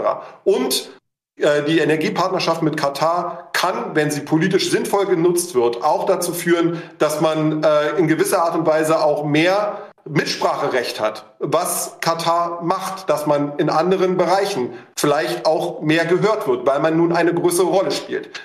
Natürlich besteht hier immer die Gefahr, dass das instrumentalisiert wird und dass man sich hier austricksen lässt und dass man in die Falle gerät. Und deswegen glaube ich, dass wir in Deutschland immer noch am Anfang stehen, wie soll denn eine deutsche Außenpolitik gegenüber autoritären Regimen aussehen? Und momentan haben wir mit dem Ukraine-Krieg und der Rolle Russlands darin eine Diskussion, die wir in der Form im Nachkriegsdeutschland nie geführt haben, wie man mit autoritären Regimen umgeht. Und ich glaube, dass diese Diskussion fortgesetzt werden muss. Es darf nicht bei Russland aufhören. Man muss auch mit anderen, über andere Akteure äh, so ehrlich und so offen diskutieren, um dann am Ende zu einem Punkt zu kommen, wir können diese, äh, wir können diese Akteure wie Katar nicht ignorieren.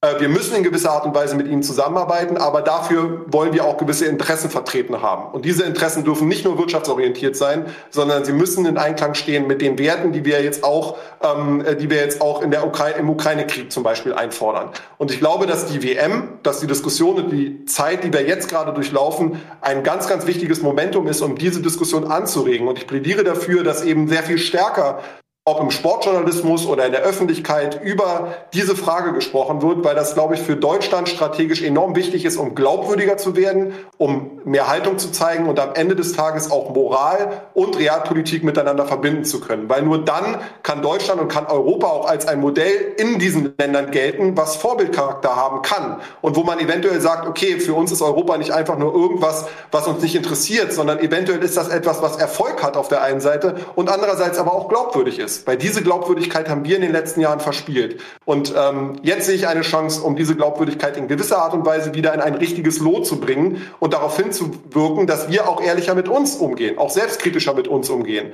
Ein bisschen von unserem moralischen Ross runterkommen und mal hinterfragen, wie agieren wir denn eigentlich äh, im Sport, in der Politik, in der Wirtschaft, um dann am Ende des Tages äh, wirklich klar zu definieren, was können wir, was können wir nicht und was wollen wir und was wollen wir nicht. Müssen wir mal Du hast jetzt viele sehr wichtige Punkte aufgesprochen, mhm. müssen aber auch nochmal ganz klar definieren, was wir drei hier können und was wir nicht können. Weil das natürlich jetzt ein sehr, sehr weit, das geht natürlich jetzt sehr, sehr weit in viele Bereiche rein.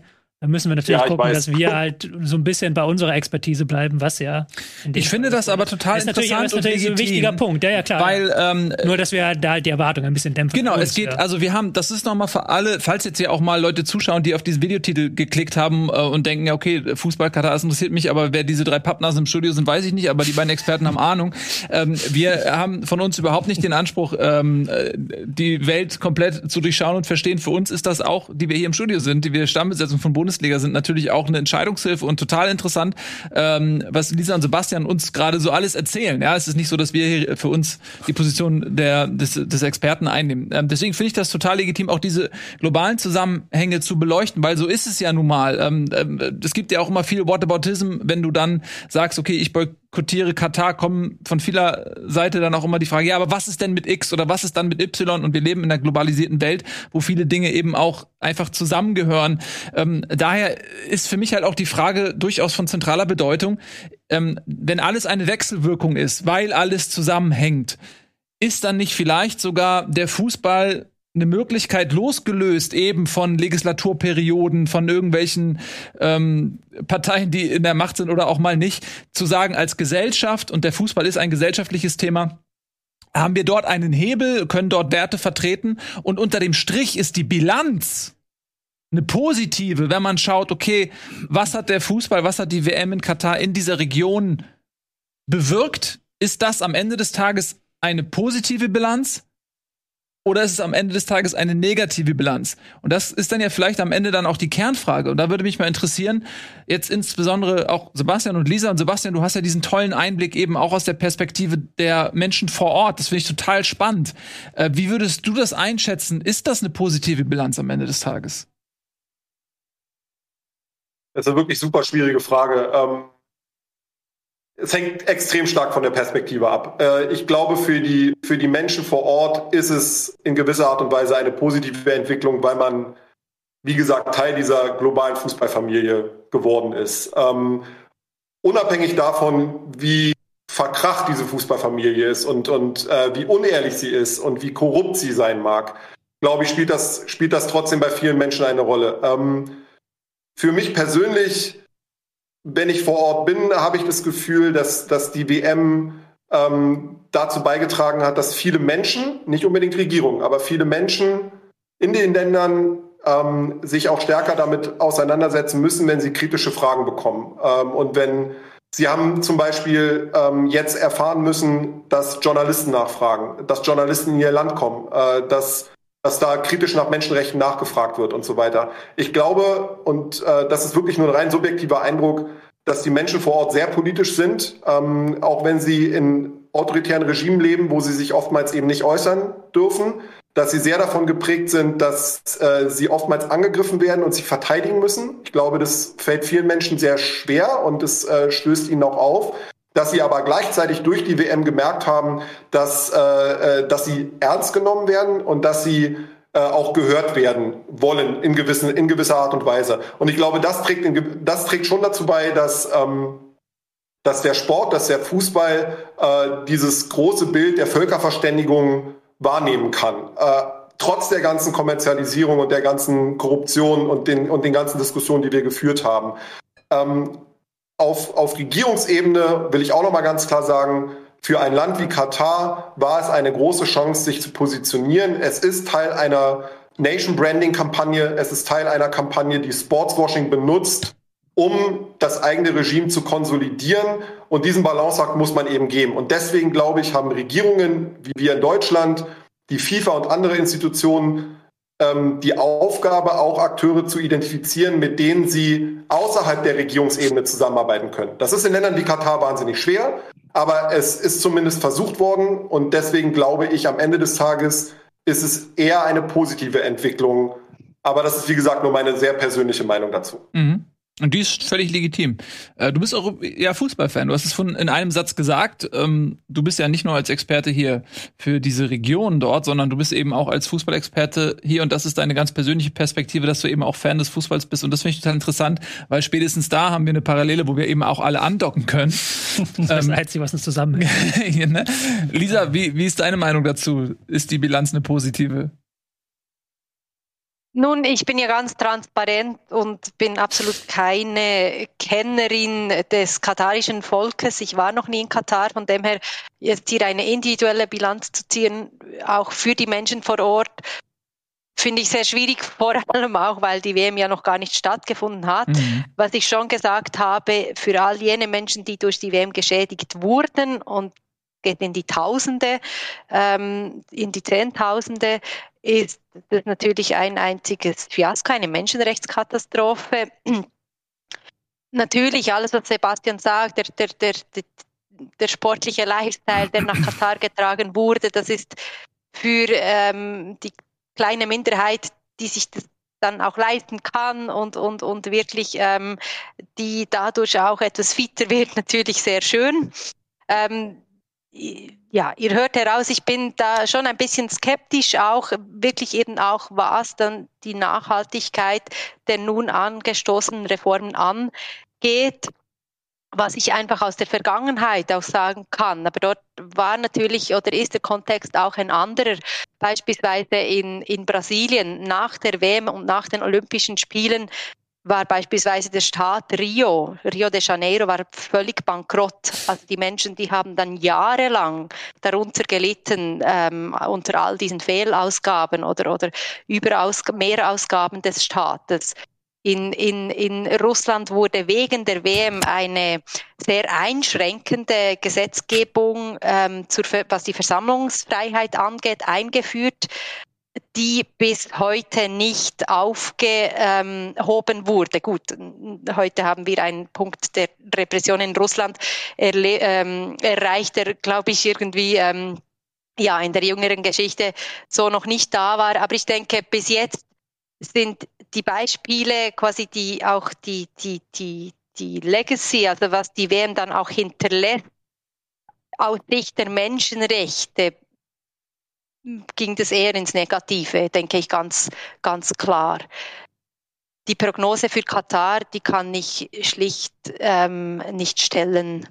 Hm. Da muss man vielleicht dann nach der Weltmeisterschaft nochmal drauf schauen, wie sich das Ganze entwickelt, weil ihr sagt ja auch völlig zu Recht, in dem Moment, ähm, in dem das Turnier stattfindet, ähm, da ist man sich der Beobachtung der Welt bewusst. Die Frage ist, wie verhält man sich, wenn dieses Auge der Welt weiterzieht und ähm, vielleicht sich auf andere Themengebiete konzentriert. Das kann niemand sagen, nicht? Ja. Da sind wir dann auch, glaube ich, bei der spannenden Frage. Ich glaube, der raucht noch ein bisschen in der Kopf, Nico, habe ich das Gefühl. Also, also ich, ich halte mich seit einer Stunde zurück, weil ich die ganze Zeit euch auch in dem Fluss gerne zuhören möchte und auch wahnsinnig spannend ist, euch dabei zuzuhören. Ich habe theoretisch überall Gedanken und Ansatzpunkte gehabt und weiß ehrlich genannt genau, welchem, in welchem Kontext ich anfangen könnte, weil ich kann das Ganze fast nochmal groß und klein machen. Der erste Gedanke, der mich die ganze Zeit umtreibt, ist, wir reden halt über eine WM-Vergabe von vor zwölf Jahren zu einer Zeit, in der die, oder 13 Jahren, in, zu der, ich glaube, das Verständnis der FIFA, wie sie ihr Business macht, halt noch ein ganz anderes und auch vollkommen konträr zu dem war, was sich gesellschaftlich in den letzten drei, vier, fünf Jahren entwickelt hat. Und es hat, hat es dadurch zu einem globalen Thema gemacht, obwohl sie es eigentlich wahrscheinlich gar nicht wollten, weil es die gleichen 22 Leute waren oder 200 Verbände, die dann halt entscheiden wollen und sich. Ähm man darf das aber dann nicht so tun, als ob man da wirklich eine Vergabe so abläuft, dass man guckt, welches Land ist am besten geeignet. Und dann hat man irgendwie fünf Bewerbungen und dann guckt, da gucken da Experten drauf. Da gibt's dann, gab es dann damals, heute ist es ein bisschen anders, aber damals gab es dann einen Expertenrat, der ganz klar gesagt hat, der bei allen Bewerbungen okay gesagt hat, außer bei Katar. Und dann gab es aber diese 22 Leute, die dann untereinander um, umgeklüngelt haben. Wir müssen jetzt auch, auch, auch nicht frei machen. So, Franz Beckenbauer behauptet halt, dass er Australien die Stimme gegeben hat, habe ich ja vorhin schon gesagt aber auch nur, weil man von Australien dann wiederum die Stimme haben wollte für eine Frauen-WM in Deutschland. Also so sind dann diese Stimmen zustande gekommen. Das ist ja dann Politik und das ist dann auch in dem Sinne, dadurch, dass diese Leute keinen Kontrollmechanismus hatten, auch Korruption. Also da sind, wie gesagt, die meisten davon sind heute wegen Korruption nicht mehr, die dürften kein Amt mehr im Fußball haben, weil sie der Korruption überführt worden. Und, und ich, ich, möchte, ich möchte zwei Sätze noch ganz wichtig zu betonen, um nochmal den, für mich den Kontext einmal klar zu machen. Ich finde, weil wir auch nach Bilanzen fragen und so, es gibt natürlich bestimmte Dinge, wenn Menschen sterben, weil Stadien gebaut werden, da gibt es eigentlich keine Diskussion darüber, dass da keine positive Bilanz entstehen kann. Da bin ich auch vollkommen dabei. In der Geschichte dessen, was wir mit Fußball, mit den Weltmeisterschaften, aber in den letzten 40 Jahren oder wahrscheinlich noch länger gesehen haben, es ist eine, es ist wie so eine, wie so eine Treppe, auf der immer weiter nach oben gegangen wird. Wir reden heute noch, es gibt heute noch äh, Diskussionen und auch Ermittlungen rund um die WM 2006. Es gibt, es gibt so Kleinigkeiten, die mir immer wieder in den Kopf kommen, die rein sportlich zeigen, wie Verbände sich über, über dieses Leitmotiv oder, oder die Werte, die du beschreibst, da musste ich vorhin lachen, weil das, das ist etwas, was auf dem Plakat geschrieben ist, aber wenn, wie du schon gesagt hast, da 200 Verbände da sitzen, dann geht's nicht um solche Werte, dann geht's nur um die eigenen Interessen. Und das bleibt ja auch immer so. Die, die Olympischen Spiele 1996 ist immer mein Wunderbeispiel dafür. 100 Jahre nach den Bestehen der Olympischen Spiele. Athen bewirbt sich. Wo gehen sie hin? Nach Atlanta zu Coca-Cola. Das ist nur ein klitzekleines. Wir auch heute wissen, dass da Korruption im Spiel war. Genau, das meine ich. Das meine ich. Und es gibt dieses Mal bei der WM in Katar ähm, den offiziellen Punkt, der vollkommen klar ist und der, der hier auch klar und deutlich beschrieben wurde, dass halt, ich beschreibe es mal mit einer Linie, die so ein bisschen überschritten wurde, über die vorher nicht drüber gesprochen wurde. Denn ehrlicherweise sehen wir, ohne jetzt groß so politisch zu werden, das, was in Russland gerade passiert, das ist nichts, was 2022 passiert ist, sondern dass sich in den letzten zehn Jahren aufgebaut hat. Das besagte Gesetz, das ich eben gerade beschrieben habe, ist eine von vielen Bausteinen, die die Situation in Russland beschreiben, die auch 2018 bei der bei der äh, bei dem Spielen der Weltmeisterschaft dort nicht ein ein, ein, ein Land war und ein, ein freier demokratischer Raum nach westlichen Vorstellungen. Wir haben andersrum, aber zum Beispiel auch im Handball, ich springe ein bisschen in den Sportarten, seht es mhm. mir nach, aber wir, wir haben im Handball die Situation, dass es, glaube ich, Katar, glaube ich, jetzt schon drei oder vier WM mitgespielt hat, als Katar einmal, glaube ich, Vize-Weltmeister, sind sie sogar Weltmeister geworden, auf jeden Fall haben, sind sie sehr, sehr weit gekommen, jetzt mhm. wird's dünn, mhm. mit einem komplett zusammengekauften Team von Handballprofis aus der ganzen Welt, die nur nach Katar gekommen sind, um dort zu spielen, für Katar den Weltmeistertitel zu gewinnen. Da sind wir wieder beim Sportswashing. Ja. Da gab es nicht, rund um diesen Handballbereich gab es nicht in einer Sekunde diese riesengroße äh, Aufregung darüber, was da passiert ist. Ja. Nicht in dem Maße. Nicht ja, in dem Maße. Weil keine Stadion gebaut wurde. Eine Handball das weiß ich noch, vor ein paar Jahren in Katar. Ja. Wo dann die Spiele vor 500 Leuten teilweise gestiegen sind, weil sich kein Schwein dafür Handball interessiert hat. Es gab aber nicht so viele Presse drumherum wie das. Ja klar, weil Fußball natürlich noch viel größer ist und wir sind auch sicher, dass beim Fußball die Stadien voll sein werden. Also und keine Stadien gebaut wurden. Und ich glaube, das ist der Punkt, wo ich ja selber immer, und da sind wir ja immer, du, du noch ein bisschen mehr, weil du komplett sportlich dann auch, das ist dein Arbeitsplatz, um den es da geht. So, hier auf der anderen Seite gibt es natürlich auch klare Punkte, wo es um die Menschenrechte geht. Dann ist der Sport und der Arbeitsplatz von Tobias Escher erstmal absolut zweitrangig. Und ich glaube, da gibt es keinen, es gibt keinen ja, nein. Also klar, das musst du konsequent haben. Und äh, ich glaube, da stehst du auch an einer Stelle vollkommen klar für. Ich lese mir unheimlich viele von diesen Artikeln dazu durch und denke aber, äh, komme immer mit dem Gedanken, den ich jetzt hier auch schon gehört habe, wenn wir jetzt das, wenn man das alles boykottiert, Tür zumacht, bam, dann redest du nicht. Und mein Punkt ist Dialog. Und das Verständnis dafür, dass äh, das in, in Katar oder sonst in dieser kompletten Welt da halt nicht die Maßstäbe für Menschenrechte, mhm. Frauen, Gleichberechtigung etc. pp. All diese Themen, die ich hier beschrieben habe, das nicht in dem Maße vorhanden ist, wie es Westeuropa als Standard definiert. Ich möchte das ganz bewusst so formulieren, weil ich da drin lebe und ich finde das richtig so, aber es wird halt nicht dort als Standard definiert. Den Weg dahin, ich glaube nicht, dass du den schaffst, indem du jede Tür zumachst, weil auf dem Weg dahin Dinge nicht richtig gemacht werden. Mhm. Also schon eine lange Rede. Ich könnte noch weitermachen, aber ich Nein, nein, ich, ich, ich, ich mal. Du hast, du hast dir viel angeschaut und du hast dich sehr zurückgehalten. Ich habe immer wieder gesehen, du hast dir Notizen gemacht und es ist völlig okay, wenn du so eine lange Liste. auch die Zeit nimmst und auch völlig ungehetzt äh, bitte, dass, dass du äh, deine Meinung dazu äußerst. Die Zeit hast du absolut. Ja. Was da noch ein, vielleicht aber so ein Nebenfaktor ist, den ich da noch mal ins Spiel bringen möchte, weil man da aber vielleicht auch manchmal nicht drüber nachdenkt, so. Ähm, der lustigerweise, ironischerweise bin ich drauf gekommen, äh, weil es in den Kommentaren von einem YouTube-Video war vom ZDF, da warst du, glaube ich, auch zu Gast, Sebastian, irgendwie so ein Format 13 Fragen, Thema Katar. So, und da hat dann einer gesagt, ja, ich kann aber auch, das sind ja zwei unterschiedliche Dinge, ob ich die, ob ich Katar boykottiere, ob ich sage, ich möchte Katar boykottieren, ich möchte nichts mit Katar zu tun haben, oder ich boykottiere die FIFA. Weil die FIFA ist der Ausrichter dieses Turniers die FIFA ist ja diejenigen auch am Ende, die damit Geld verdienen. Sagen wir, es ist, Katar verdient damit kein Geld. Die zahlen da jede Menge drauf. Das Beispiel Brasilien gerade genannt. Die haben mit der WM nicht viel verdient. Und die Verträge sind auch so, dass das Geld nachher zur FIFA fließt. Und in Südafrika stehen heute noch die Stadien ja, genau. leer und verrotten. Also kann, die, die, FIFA ist das Problem man, an der Veranstaltung. Das ist ja das Problem. Das ist ja dann wieder die Frage. Man kann ja aber auch sagen, wie gesagt, ich Katar, das ist schlimm alles, aber wie gesagt, ich fahre einen Volkswagen. Ich, das ist jetzt absolute Doppelmoral, wenn ich sagen würde, da das boykottiere ich. Und genauso Gas, ich werde das Gas, was ich nächstes Jahr zum Heizen brauche, das wird da wahrscheinlich zu großen Teilen dann aus Katar kommen und größeren Teilen die nächsten Jahre, was jetzt gerade aus Russland kommt. So, also da, aber man kann ja genauso gut sagen, ich boykottiere die WM an sich, also diese, dieses FIFA-Konstrukt WM, das in, auf korrupte Weise vergeben wurde, dass die FIFA bereichert auf Kosten von anderen, auf Kosten von Arbeitsmigranten, auf Kosten auch des katarischen Staates, der ja, auch da ich, ausgenommen wird. Ich, ich gehe sofort rein, bin ich voll bei. Ich habe ein Bild vor Augen, 2006 WM. Und das Bild, was die Welt, und das ist jetzt vollkommen von allen vielen anderen Punkten, die wir besprochen haben, sondern einfach nur das, Sebastian, ich glaube, du hast das vorhin ganz, ganz interessant gesprochen, was das so auslösen kann, in, dass es vielleicht auch einen positiven Effekt haben kann. Ich kann mich genau daran erinnern, wie auch, ich habe Familie in der ganzen Welt, wie die Deutschland gesehen haben und wie auf einmal die, die 2006 nach diesen wunderschönen Bildern man Deutschland gesehen hat. Und ich lebe hier, ich hatte das Gefühl, danach haben sich schon, also das ist jetzt ganz kommt, Land ist nicht auf links gedreht worden, aber das ist so ein positiver Effekt, der sich mitgeschwungen hat. Was in einer optimalen Fantasiewelt ja bedeuten könnte, wenn die Welt jetzt nach Katar geht, bei allen Problemen, die wir haben, dass es dort vielleicht auch dadurch einen Impuls geben könnte. Also nur eine Theorie. Also ich ist nicht meine Meinung. Ich, ich, ich setze nur die Theorie aus. Was ist denn, wenn da 200 Nationen hingehen und alle äh, sind äh, aller Geschlechter, aller Religionen, aller Nationen, aller ja, Herkunft und, und es geht ihnen gut. Vielleicht setzt das auf einmal Impulse, die da sind. Vielleicht ist das aber auch alles scheißegal, weil es nämlich den, den Machthabern halt nicht um Geld, sondern nur um Bilder, nicht um, ja. um sondern nur um Bilder meine, geht. Das einfachste Gegenargument ist doch, die letzte WM war in Russland. So. Reden wir da jetzt über irgendwelche positiven Aspekte? Ja, wir reden, wir reden, wir haben, was haben wir denn damals bei Peking 2008 alles gesagt? So, was, das Land öffnet sich, das guck dir mal Peking China, 2021 an. Ja, und dann guck dir Peking 2021 Spiele. an, so ja. als Vergleich.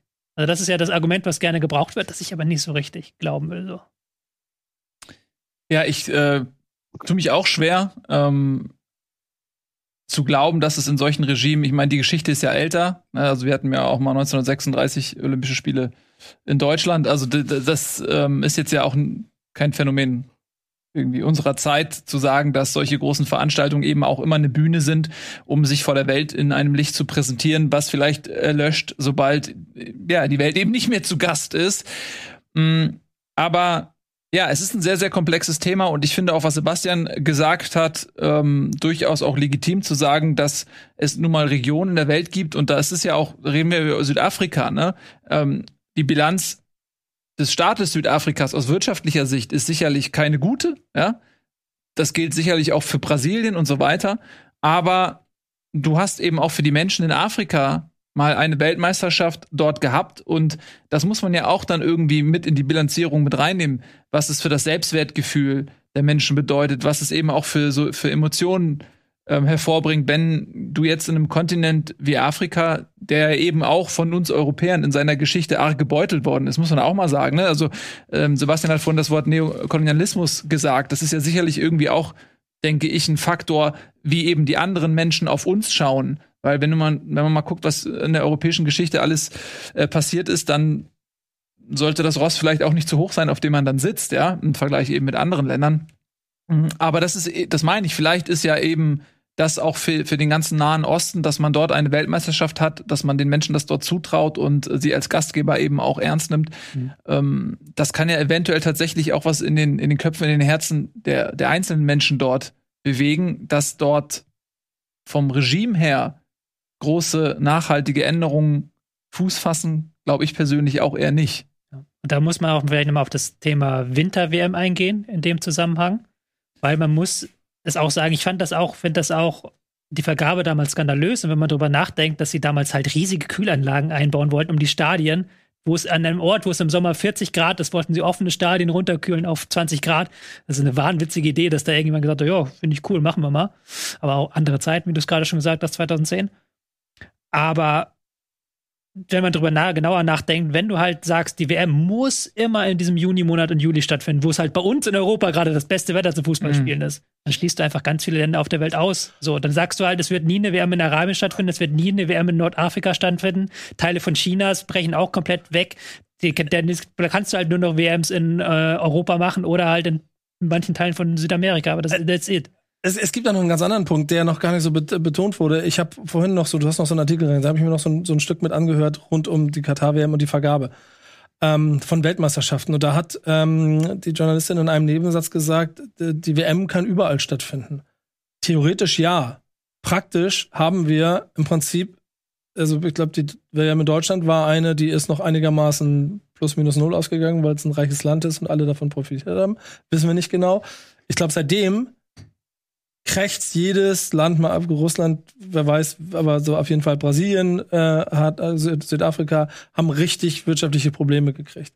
Das heißt, dass 2026 die USA gemeinsam mit zwei anderen Ländern die Weltmeisterschaft ist nicht, weil die Mexikaner und die Amerikaner und die Kanadier jetzt alle gemeinsam eine Flagge machen wollen, sondern weil das Ding einfach zu teuer ist, um es zu machen. Das heißt, das System der FIFA noch mehr Geld damit zu investieren, dass du eine WM vergibst und der Prestige-Effekt stehen nicht mehr in einem Verhältnis zueinander. Das heißt, du kommst gar nicht mehr drum herum, dass es irgendwann nur noch Interessenten wie Katar geben kann, die das Geld haben, aber vielleicht auf der Menschenrechts äh, Ebene eher im Minus sind, um deine WM wieder zu vergeben. Und dann sind wir wiederum bei dem, was, also in meinen Augen, dem Henne-Ei-Problem, dass die FIFA in der Situation, in der sie sich gerade aufstellt und wie sie Weltmeisterschaften vergibt.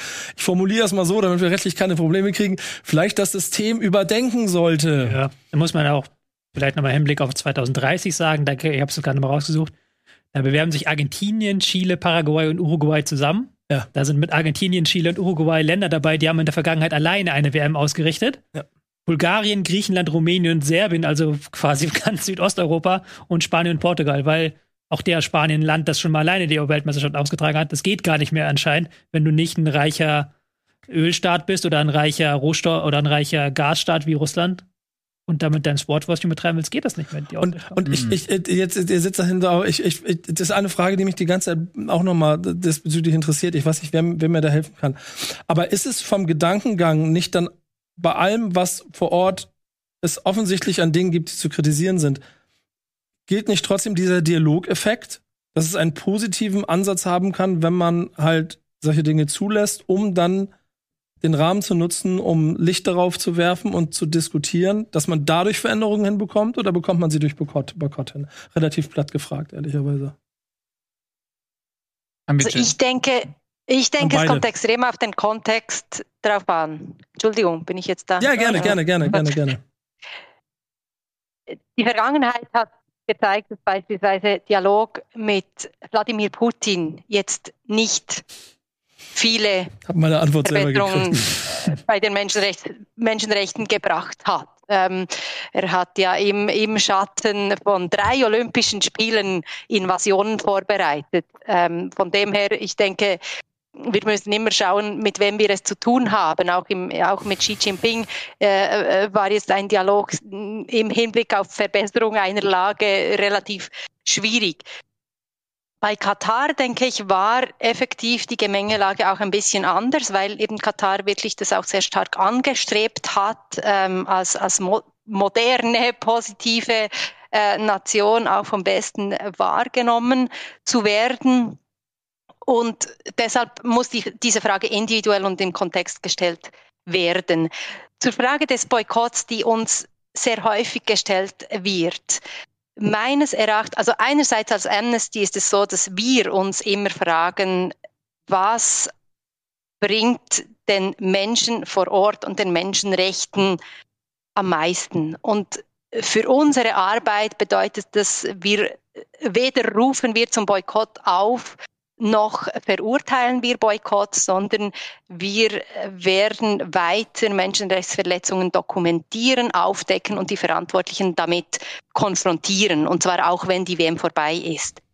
Persönlich finde ich es vor allem wichtig, dass man sich gerade auch jetzt am Beispiel von Katar, wo wirklich finde ich, das ist ein echter Fortschritt, dass so viel auch im Vorfeld schon über die Menschenrechte ähm, berichtet wurde, vieles debattiert wurde. Es ist heute kann man als Fan nicht mehr sagen, ich wusste nichts davon, es war mir nicht bewusst. Und ich finde, es ist wichtig, dass jeder Fan, jede Person, die sich die WM anschauen möchte, eine reflektierte Haltung dazu entwickelt, wie man dazu umgeht. Und wenn jetzt beispielsweise du, Tobi, einen, einen Volkswagen fährst und, und, und ähm, das also als, als, als quasi inkonsequent oder dann auch die WM schaust, äh, wenn du das als inkonsequent anschaust, ich denke, es ist okay, solange du jetzt eben beispielsweise so Informationsveranstaltungen ähm, organisierst. Also ich denke, jeder und jede für sich. Nein, ich denke, das ist ja auch die Frage, die wir uns stellen mit dem Krieg in der Ukra Ukraine. Also ich will jetzt nicht äh, allzu weit auch ablenken oder allzu weit geben, gehen. Wir sind kon konfrontiert mit Menschenrechtskatastrophen, sei es in Katar, sei es, sei es, sei es in, in, in, in Europa. Und wir müssen einen Umgang damit finden. Und es gibt gibt verschiedene Möglichkeiten, damit umzugehen. Und jede Person ähm, hat an, ein, eine andere Art des Engagements. Und für einige Menschen wird es der Boykott sein und für andere Menschen wird es sein, dass sie auf ihren sozialen Medien über die Menschenrechte aufmerksam machen wollen. Ähm, ich denke, da gibt es wirklich einen, einen unterschiedlichen Umgang damit, der auch möglich ist. Wichtig ist, dass wir uns der Situation bewusst sind und der Entscheid, der wir treffen, auch eben reflektiert ist und, und, und, und diese, diese, diese, die, die Situation vor Ort wirklich auch ähm, äh, Teil dieser, dieses Entscheids ist. Sebastian muss auf jeden Fall auch noch was dazu sagen. Ja, gerne. Ähm, ich kann vieles davon komplett unterstreichen, was Lisa gesagt hat. Ich glaube, das ist erstmal eine Entscheidung, die jeder Fußballfan für sich zu treffen hat. Und wenn man sich im Vorfeld informiert, wie die Situation vor Ort ist, wenn man versucht, da etwas genauer hinzuschauen, als man das vielleicht in der Vergangenheit getan hat, ähm, ist, glaube ich, eine ganze Menge erreicht aus, aus meiner Perspektive, weil man dann erstmal sich mit einer Region beschäftigt, die normalerweise in Deutschland eigentlich nicht auftaucht. Also wer kannte vor der WM Katar, wer hat sich mit den Golfstaaten beschäftigt, wer hat sich mit dem Nahen Osten beschäftigt. Das ist in der Tat kein großes Thema gewesen. Äh, das hat sich geändert. Ich sehe das in meinem direkten Freundeskreis. Viele Menschen davon sind einfach Fußballfans, aber beschäftigen sich jetzt nicht wirklich mit der Region, verstehen auch nicht, was mein Beruf so wirklich ist und was ich so mache und warum ich die ganze Zeit dahin fliege. Ähm, aber es hat sich jetzt durch die WM einfach auch ein bisschen geändert, weil man mittlerweile ein gemeinsames Thema hat, weil man einfach auch ähm, weil ich mit, mit den Themen, mit denen ich mich ja schon seit Jahren beschäftige, jetzt auch über Fußball andere Menschen erreiche, die ich sonst nicht erreicht habe. Und ich glaube, ähm, das zeigt einfach, wie wichtig Fußball ist, um tatsächlich auch so eine gewisses so ein Problembewusstsein zumindest zu schaffen. Nicht nur ähm, und am Ende des Tages die Leute entscheiden, ähm, boykottiere ich eine WM, weil ich Katar als Land boykottiere, boykottiere ich eine WM, weil ich die FIFA boykottieren möchte, boykottiere ich sie gar nicht, weil ich einfach mal schauen möchte, wie sieht es denn wirklich vor Ort aus? Kann ich denn mit Arbeitsmigranten zum Beispiel selber ins Gespräch kommen und mal fragen, wie geht's denen so oder geht das gar nicht? Das sind ja so Fragen, die sich jeder dann irgendwann selber stellen sollte. Und ich glaube, deswegen ähm, äh, ist die Frage nach einem Boykott eine sehr individuelle und, und ähm, muss jeder für sich selbst beantworten. Aber je stärker man hinschaut, je mehr man hinschaut, auf kleiner, aber auch auf höherer Ebene, umso besser ist es. Und ich glaube, eine gesunde Mischung zwischen Dialog und Druck ist wahrscheinlich das, was, ähm, was nicht nur im katarischen Kontext, sondern auch in Zukunft Sinn macht, äh, einfach auch den Akteuren, die sich ändern möchten, oder die zumindest bereit sind, auch zuzuhören, äh, dass man mit diesen, dass man diesen Akteuren nicht die, die Tür vor der Nase zuschlägt. Ähm, und das gilt für Regierungen, das gilt aber noch viel stärker eben für die Menschen, die in diesen Ländern, in, in diesen Ländern leben ähm, und die in dieser Region leben. Ich will jetzt nicht immer nur auf Katar schauen, weil es ist ein sehr, sehr kleines Land. Aber wir reden hier eben auch über die Nachbarstaaten und über eine gesamte Region. Und da gibt es äh, sehr, sehr viele Gruppen und Akteure, ähm, äh, die gehört werden wollen. Darf ich eine ganz kurze, schnelle Hinterherfrage stellen? Ich habe ganz also in ganz vielen Artikeln auch immer dieses Bild gelesen von, ich formuliere es das mal salopp, dass Katar in Anführungsstrichen die Coolen da unten sind, weil sie einen Schritt weiter gehen als viele andere Länder drumherum. Kannst du das kurz in zwei Sätzen bestätigen oder äh, widerlegen?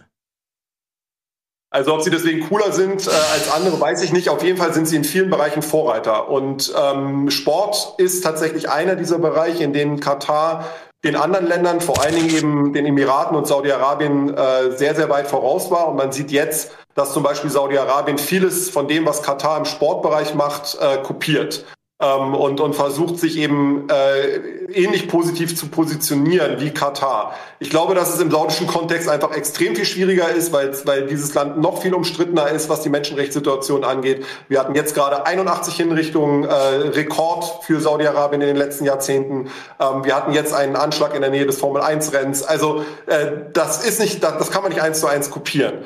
Ähm, was ich aber glaube, ist, dass die WM in Katar dazu geführt hat, dass Sport eben in den anderen Ländern, in der Region als solches auch noch mal viel intensiver wahrgenommen wird. Aus, aus negativen sowie aus positiven Gründen.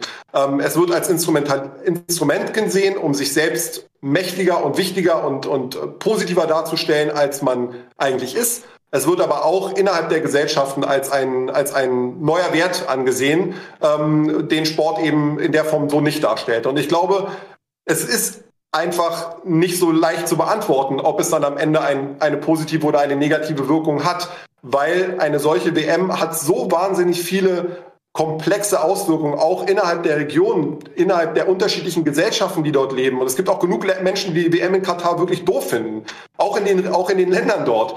Aber ähm, ich glaube, allein, dass wir jetzt darüber sprechen, für diese Zeit, in der wir hier heute zusammensitzen, dass es so viele Artikel, Sendungen, Berichte, Diskussionen darüber gibt. Allein das zeigt, glaube ich, dass diese Diskussion notwendig ist und dass diese Diskussion nicht auf Katar beschränkt bleiben darf, sondern wir müssen uns mit dieser Region beschäftigen. Wir müssen hinschauen, was im Sport dort passiert. Und dann verstehen wir auch, wie wir mit solchen Ländern in Zukunft umgehen können, um zum Beispiel Probleme, wie wir sie jetzt mit der Katar-Vergabe haben, hatten, in Zukunft vielleicht hoffentlich nicht mehr haben werden. Also wir haben auf jeden Fall hier noch super viel Gesprächsbedarf. Aber es ist ähm, so, dass ähm, wir euch eigentlich für 90 Minuten gesagt haben, dauert die Sendung. Da die wir diese 90 Minuten sind wir jetzt schon hinaus und ich weiß, dass ihr äh, beide noch Termine habt. Deswegen würde ich sagen, dass wir an dieser Stelle euch verabschieden mit einem herzlichen Danke. Noch einmal die Frage an dich, Sebastian. Du schreibst gerade ein neues Buch. Wann und wie kann ich es lesen und wie kann man dich sonst verfolgen? Ja, äh, mein neues Buch ähm, wird äh, im September 2022 erscheinen, also zwei Monate äh, vor der WM und wird sich eben genau mit der Frage stellen, mit der Frage beschäftigen, die wir heute diskutiert haben. Wie sollte unsere Politik gegenüber den Golfstaaten aussehen und was können wir aus der WM lernen? Und der, der Titel ist Menschenrechte sind nicht käuflich. Und man kann mich verfolgen bei Twitter, ähm, äh, bei Instagram und auch bei Facebook, falls das noch jemand nutzt. Der eine oder andere. Vielen lieben Dank, äh, ähm, Dr. Sebastian Sohns, mhm. ähm, für deine Zeit, für deine Einschätzung. Das ist ultra spannend. Und äh, liebe Lisa, bist du auch irgendwo zu finden in den Social Medias? Vor allem auf Twitter. Auf Twitter. Wie heißt du da? Wie genau. ist dein genau. Handle? Lisa Salsa. Sehr einfach. Und, Super. Und wenn ich jetzt sage, ich möchte deine Arbeit bzw. die Arbeit von Amnesty International unterstützen, wie kann ich das tun? Dann kannst du entweder unsere Petitionen unterschreiben oder du kannst natürlich gerne für uns spenden. Du kannst freiwillig für uns ein Freiwilliger sein, bei unseren Kampagnen uns unterstützen. Gibt ganz viele Möglichkeiten. Findest du alle auf der Seite. da schauen wir direkt mal nach. Also, Lisa Salzer, ganz, ganz herzlichen Dank für deine Zeit. Ich weiß, du hast jetzt direkt einen Anschlusstermin, deswegen entlassen wir dich natürlich. Vielen lieben Dank, dass du da warst. Du hast die Sendung sehr bereichert. Genauso wie Doktor Sebastian Sohns. Ähm, den Doktor möchte ich dir auf jeden Fall lassen. Vielen lieben Dank euch beiden für eure Zeit. ähm, ihr habt uns Danke die Sendung euch, sehr, sehr war bereichert. sehr spannend. Vielen Dank. Danke, Tschüss. macht's gut. Tschüss, Leute. Vielen Dank, alles Gute. Ciao. Und äh, wir bleiben aber in dieser Runde noch ein bisschen zusammen, weil es ging ja auch für uns heute darum, ganz individuell ein Gefühl zu entwickeln, eine Entscheidung voranzubringen, wie wir mit dieser Weltmeisterschaft umgehen wollen. Deswegen würde ich jetzt mal direkt an euch beide die Frage weiterleiten. Nico, hast du das Gefühl, dass jetzt in der, weiß ich nicht, anderthalb Stunden oder sowas das jetzt waren, dass sich bei dir ein bisschen mehr eine Klarheit entwickelt hat oder brauchst du noch vielleicht eine Nacht, um das, was du heute so gehört hast, zu verarbeiten? Also, ehrlicherweise war mir ziemlich viel von dem, was ich heute hier gehört habe, bewusst. Ich finde es total wichtig. Tobi, Tobi haut rein, oder? Nee, der, der Bildschirm hatte wieder so ein Ding. Also, sag, sag, sag, sag, sag einen Ton, dann mach ich was. Ähm, die beiden Gäste haben natürlich noch sehr, sehr viel Tiefe reingebracht in so ein paar Gedanken. Ich finde es vor allem aber auch sehr wichtig, äh, wenn man von solchen Personen halt eine Einschätzung bekommt aus deren Blickwinkel. Mhm. Denn ich finde, das ist gerade das Schwierigste bei diesem Thema.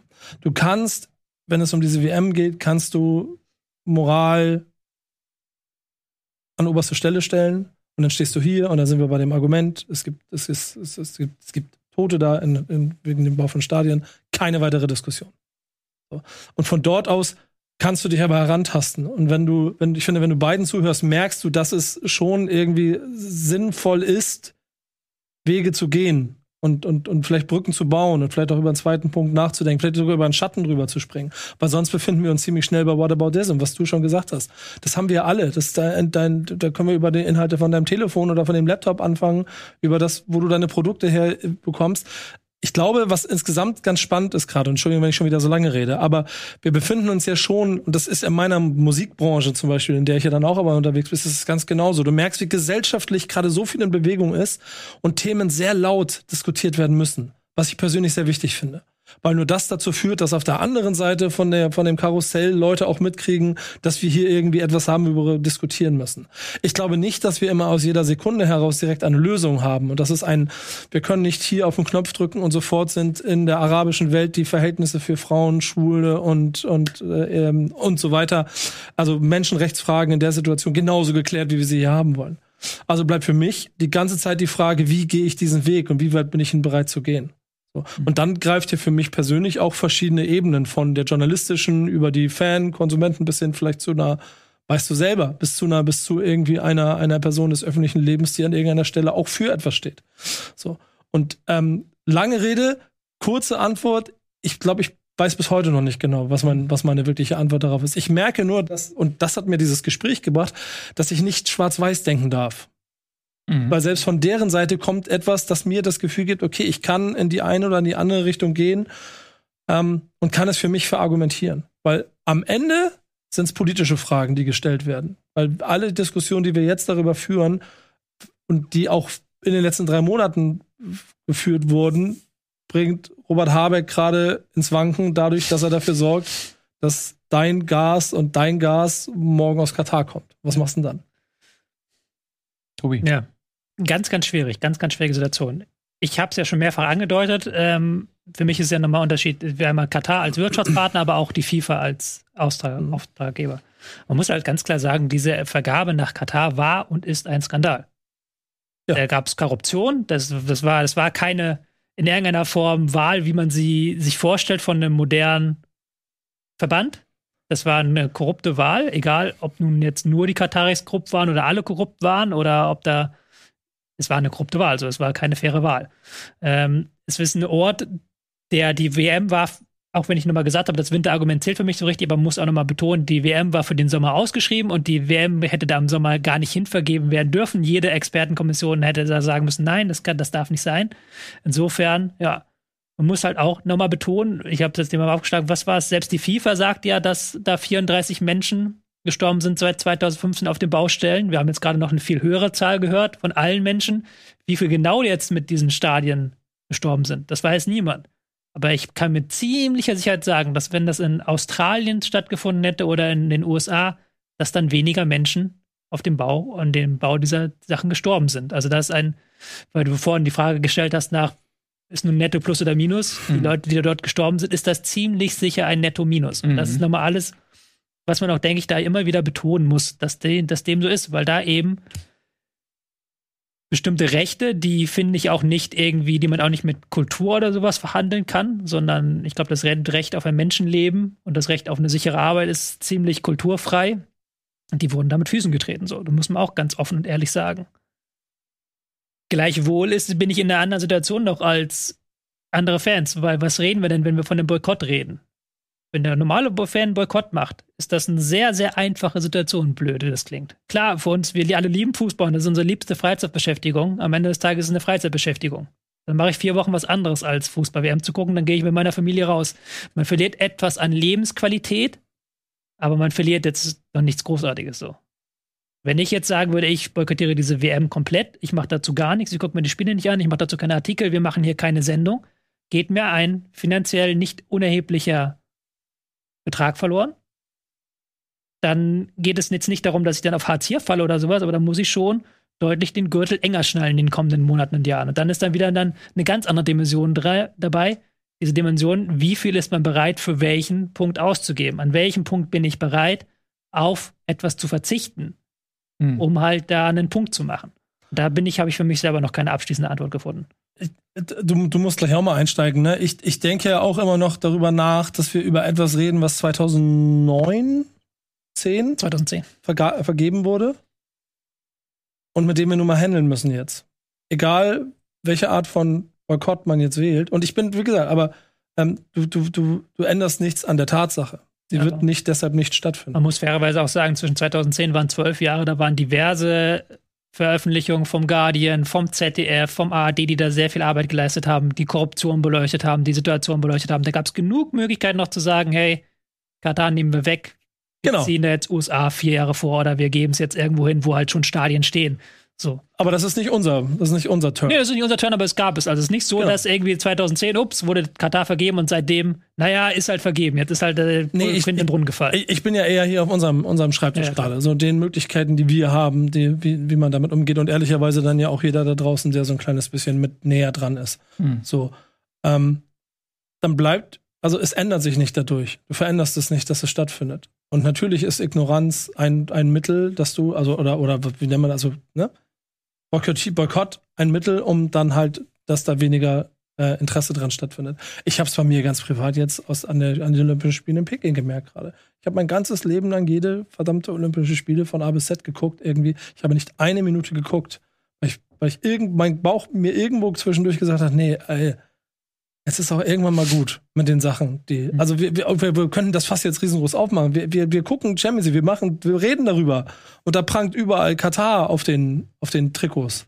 Und es ist Hauptsponsor von irgendwelchen Veranstaltungen, über die wir reden. Die wir uns angucken, über die wir privat kommunizieren, über die wir öffentlich kommunizieren.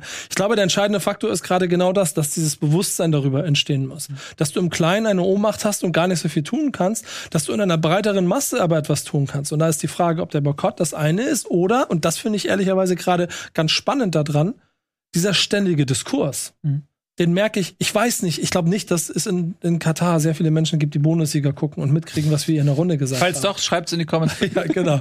ähm, und damit werden wir dann auch mit den Menschen, die da, weil das ist ja das erste Argument, was kommt. Wir werden damit niemandem, der dort unter solchen Bedingungen arbeiten muss und, und, und eventuell deswegen auch ums Leben kommt, irgendetwas helfen können. Ja. Das können wir in keiner Sekunde. Aber wir können versuchen, hier in Köpfe zu kommen und drüber zu reden. Ja. Aber da nochmal das Gegenargument dann wiederum, was ich ja vorhin aufgebracht habe. Es gibt einerseits die Ebene Katar und da ja. hast du gerade gesagt, das Kind ist in den Brunnen gefallen. Okay, stimmt. Es gibt Aber, die Ebene FIFA, genau. Ja, und es gibt die Ebene FIFA. Es wird äh, demnächst wird irgendwann die WM 2030 vergeben werden. China hat sich noch nicht offiziell dafür beworben, aber man geht davon aus, dass sie 2030, 2034 irgendwann eine WM ausrichten wollen. Auch andere Staaten, wo halt autokratische Verhältnisse sind. Ich meine, Sebastian hat es ja gerade genannt, Saudi-Arabien guckt sich das jetzt genau an und überlegt sicherlich auch, ob die nicht mal irgendwie in ein paar Jahren ein Dings machen. Und wenn natürlich jetzt in Europa eine sehr, sehr breite Masse der Leute diese WM in Katar nicht guckt, dann werden die bei der FIFA sich dreimal überlegen, ob sie dann die nächste WM dahin vergeben, weil sie dann, denen geht es ums Geld. Also die, die kannst du, diese Organisation kannst du halt nur am Geld schnappen. Und da ist halt dieser Boykott dann, wenn es keiner schaut, wenn die Sponsoren merken, ups, unsere Werbeanzeigen, die wir da geschaltet haben, die sieht kein Schwein, dann gibt es dann wiederum da eine Veränderung. Also das ist, das ist dann wieder das Gegenargument gegen deinen Dialog bleiben. Klar, Katar in den Brunnen gefallen, aber es gibt ja auch einen Effekt, der laufend ist. Ich finde halt ganz interessant, wenn man sich jetzt anguckt, wie die, der, der der Krieg von Russland in der Ukraine dazu führt, wie Gazprom als Sponsor wegradiert wird. Es funktioniert auf einmal. Ähm, ähm, in welchem Kontext und welchen Konsequenzen, das weiß man in der Geschäftsstelle von Schalke 04 besser als wir hier am Platz. Offensichtlich gibt es aber auf dem Level auch Leute, da reden wir auch schon ein paar Millionen, die das aufgefangen bekommen. Jetzt bleibt die Frage, und das war eine moralische Entscheidung, die da getroffen wurde. Da wurde ein wirtschaftliches Risiko eingegangen, was, wo die Moral höher gestellt wurde. Inwiefern das auch in der Zukunft in solchen Kontexten passieren kann. So, ob, ähm, also wenn ich mir die Fans von Newcastle United angucke, wie sie feiern, dass sie jetzt reicher sind als, als andere Vereine, dann habe ich da weniger Hoffnung, dass es da genügend gesunde Köpfe gibt, darüber nachdenken. Aber wir reden hier auch oft und, und ausführlich über den, das, das, den Virus, den der Fußball im europäischen Kontext einfach hat, weil er das Gleichgewicht verloren hat, weil er absurde Höhen schellt, weil die, weil der Wettbewerb verloren gegangen ist. Also alles, was wir Romantiker und das bist du auch, auch wenn du nie so aussiehst nach aus aus 30 Jahren Fußball, ähm, 40 Jahren Fußball, den wir uns hinter uns haben, immer in uns tragen, was überhaupt nicht mehr projizierbar ist auf den heutigen Sport. So, es, es wird kein RSC Anderlecht gegen Ajax Amsterdam im Viertelfinale der Champions League geben. So, das alles liegt an Geld. Und das liegt an Sponsoren. Und da bleibt die Frage, inwiefern man irgendwann in der Lage ist, einen Einfluss darauf zu haben, wer dir das Geld gibt. Und dann, glaube ich, kannst du auch einen Einfluss auf Katar haben. Vielleicht nicht mehr, vielleicht nicht mehr ganz so viel für diese WM. Ich glaube, die Tatsache, dass so viel öffentlich geredet wird weltweit, sorgt schon dafür, dass man vor Ort auf jeden Fall den Teppich sauber machen will. Und ja, mal gucken, wie viel da im Nachgang bleibt. Aber wenn Saudi-Arabien dann als nächstes anfängt, sich zu bewerben, dann guckt man auch wieder nach Katar. Ja, dann guckt man wahrscheinlich nach Katar und denkt, doch, das war alles besser. Ähm, ich fange mal vorne an. Also ich, als damals die Weltmeisterschaft nach Katar vergeben wurde, hatte ich in erster Linie mal einen großen ähm, emotionalen Aufschrei in mir, einen durch Tradition gespeisten Schrei, weil für mich persönlich die Weltmeisterschaft immer so eine Konstante war und die besagte, es, sie findet erstmal in einem Land statt, in dem eine fußballbegeisterte Basis herrscht, weil die Vergabe immer wie eine große Belohnung erschien für mich. Und 2006 ist dort für uns natürlich das größte Beispiel, weil es bei uns im Land stattgefunden hat und wir alle am eigenen Leib erlebt haben, welche fantastische Zeit das war was es auch für positive Auswirkungen irgendwo auch auf unser Land hat, auf unser Selbstverständnis hat. Und wir hatten einfach eine gute Zeit. Ähm, und das hast du immer wieder gesehen, wie Länder wie England, das war eine große Tragödie, dass die so lange die Weltmeisterschaft nicht bekommen hatten. Ja, die haben sich ähm, oder immer noch empfinden die sich als Mutterland des Fußballs und diese Sehnsucht danach, mal wieder Gastgeber sein zu dürfen. Das ist eine zutiefst emotionale Geschichte. Und das war für mich immer einer der wichtigsten Aspekte. Wenn der Fußball muss dort ausgetragen werden, wo er zu Hause ist, wo die Leute ihn lieben, wo eine Kultur vorhanden ist, wo die Leute sich einfach darauf freuen und es nicht nur um Geld geht, Vielleicht ging es immer um Geld, aber zumindest hast du diesen Aspekt, der alles andere überstrahlt. Und das ist natürlich mit der Vergabe nach Katar einfach komplett konterkariert worden. Ähm, das war erstmal so der erste Aspekt. Äh, dieser völlige Bruch mit dieser Tradition hinzu kam, dass diese Weltmeisterschaft nicht mehr im Sommer stattfand, sondern im Winter. Das war für mich so der zweite Schlag, äh, der, der Bruch mit der nächsten Tradition, wo ich dachte so, ey Leute, das, ihr, ihr tretet den Fußball mit Füßen im wahrsten Sinne, womit auch sonst. Ich muss aber sagen, dass was diesen Punkt angeht, wo ich schon sehr klar war mit mir von Anfang an, dass ich tatsächlich dort am ehesten ein bisschen aufgeweicht worden bin, weil ich der Meinung bin, dass der Fußball eine globale Veranstaltung ist. Es ist die Weltmeisterschaft. Und da darf man vielleicht tatsächlich nicht zu eurozentristisch sein und sagen, ja, wir schließen von vornherein Länder aus. Wir haben damals bei der Vergabe nach Südafrika auch unsere Bedenken gehabt, ob dieses Land überhaupt in der Lage ist, die WM zu stemmen, ob das überhaupt funktionieren kann. Aber es ist eine Weltmeisterschaft und wir haben eine Europameisterschaft, da können wir das weiter so ausleben, weil Europa territorial nun mal recht begrenzt ist. Aber bei einer Weltmeisterschaft muss man irgendwann, denke ich, auch anfangen, Regionen mit einzubeziehen und als Austragungsort in Betracht zu ziehen, die vielleicht eben nicht diese europäische Infrastruktur haben, die vielleicht nicht diese 100 Jahre alte Tradition haben, weil sie sich dort erst im Aufbau befindet.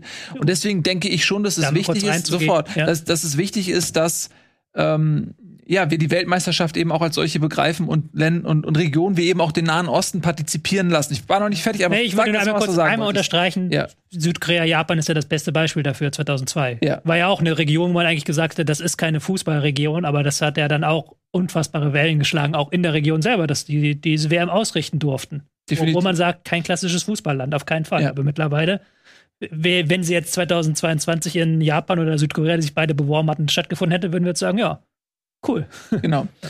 ähm, dann muss ich dazu sagen, dass die Weltmeisterschaft auch in der Vergangenheit nie ein ähm, moralisch weißes Tuch war. Also ich erinnere an die Weltmeisterschaft 1978 in Argentinien, was dort unter einer Militärdiktatur stattgefunden hat, äh, Foltermord und alles, was dort äh, parallel zur Weltmeisterschaft stattgefunden hat. Ähm, also wir, wir haben nicht eitel Sonnenschein gehabt diesbezüglich in der Vergangenheit. Das muss nicht jetzt ein Argument sein, weshalb man es in der Zukunft anders macht, weil man soll sich natürlich nach vorne weiterentwickeln äh, und nicht jetzt ähm, sagen, okay, weil 78 ein Desaster war, ähm, ist das jetzt der Anspruch, der jetzt für immer gilt. Natürlich muss man sich dort verbessern, aber es zeigt einfach nur, dass auch in der Vergangenheit, denke ich, da nicht immer alles gut gewesen ist. Mhm. Ähm, da kann ich noch ja? unterscheiden. 2018 haben wir so eine Sendung nicht gemacht, wie wir jetzt hier machen. Nee, das ist völlig ja, korrekt. Genau, aber mal sagen, genau. wie sich die Zeiten auch verändert hat, aber auch, dass es problematische Dinge gab es schon. Und jetzt bei Katar machen wir das auf, was wir bei Russland genau. nicht aufgemacht haben. Genau, was wir auf hätten aufmachen äh, hätten müssen, weil wir natürlich jetzt auch durch die Gegenwart eingeholt werden und ähm, die ähm, russische Außenpolitik, wenn man sie euphemistisch fast so nennen möchte, ist jetzt ja nicht erst ähm, mit dem Überfall auf die Ukraine klar geworden, sondern das ist ähm, ja schon eine ältere Vorgehensweise, so dass man das 2018 im Prinzip schon wusste, die Annexion der Krim nur mal als ein Beispiel zu nennen. Ähm, und da sind wir nicht so stark reingegangen, auf jeden Fall. Ähm, für mich ist es aber so, dass ich in erster Linie oder dass ich trennen möchte zwischen FIFA und Fußball und der Weltpolitik, weil es gibt auf der Welt viel Ungerechtigkeit, es gibt auf der Welt super viele Werte, die wir mit unserem Selbstverständnis ablehnen müssen. Und da bin ich auch bei dir, Tobi. Da gibt es auch we wenig Raum für Grautöne. Ähm, ich bin auch immer Freund davon zu sagen, okay, ich versuche mich reinzuversetzen in andere Kulturen, in andere Lebensweisen und versuche nicht äh, quasi nur mit meiner ähm, deutschen Kartoffelsichtweise das auf die ganze Welt ähm, zu legen und zu sagen, das ist das einzig Wahre, sondern aber es gibt halt gewisse Dinge und dazu zählen nun mal zählt Gleichberechtigung. Es gibt für mich zum Beispiel keine Diskussionsgrundlage zu sagen, dass Frauen in irgendeiner Kultur weniger Rechte haben sollten als Männer. Ähm, und das, da kann ich mich, glaube ich, frei machen zu sagen, dass es jetzt ein, eine sehr deutsche oder europäische Sichtweise ist, sondern das ist einfach die richtige Sichtweise. Und da gibt es keine Diskussion. Über andere Dinge kann man vielleicht diskutieren und bei diesen Punkten kann man halt nicht drüber diskutieren. Meine Meinung zumindest zu diesem Thema. ähm, und für mich war der Fußball immer oder in, in meiner idealisierten Welt, die natürlich völlig weltfremd ist, aber ist halt der Fußball etwas, eine Bewegung, die eben frei ist. Ich habe es vorhin gesagt, frei von Legislaturperioden, Perioden, frei von irgendwelchen Staatsformen, sondern der Fußball an sich ist ein Wert, ist eine Kultur, die es zu schützen gilt und die für mich ganz tief verankert ist in meiner eigenen Biografie, weil ich bin mit sechs oder fünf im Fußballverein eingetreten und ich war, bis ähm, ich dann in den Herrenbereich kam, durchgängig im Fußballverein. Das bedeutete mindestens dreimal die Woche ähm, war für mich Fußball an der Tagesordnung. Und was ich dort erlebt habe, ist eben diese, diese Macht des Fußballs, diese Kraft der Integration, weil die Mannschaft, die ich dort hatte, die wurde zusammengesetzt aus allen möglichen Schichten, aus Kulturen. Wir hatten ähm, ähm, Menschen, die zugezogen waren aus allen Teilen der Welt, die auch ganz anders sozialisiert waren. Wir haben da Leute drin, wenn ich heute deren Werdegang sehe, muss ich sagen, ich hätte vermutlich null Berührungspunkte mit denen gehabt, außerhalb des Fußballs. Mhm. Aber wir waren für diese zwölf Jahre eine Mannschaft.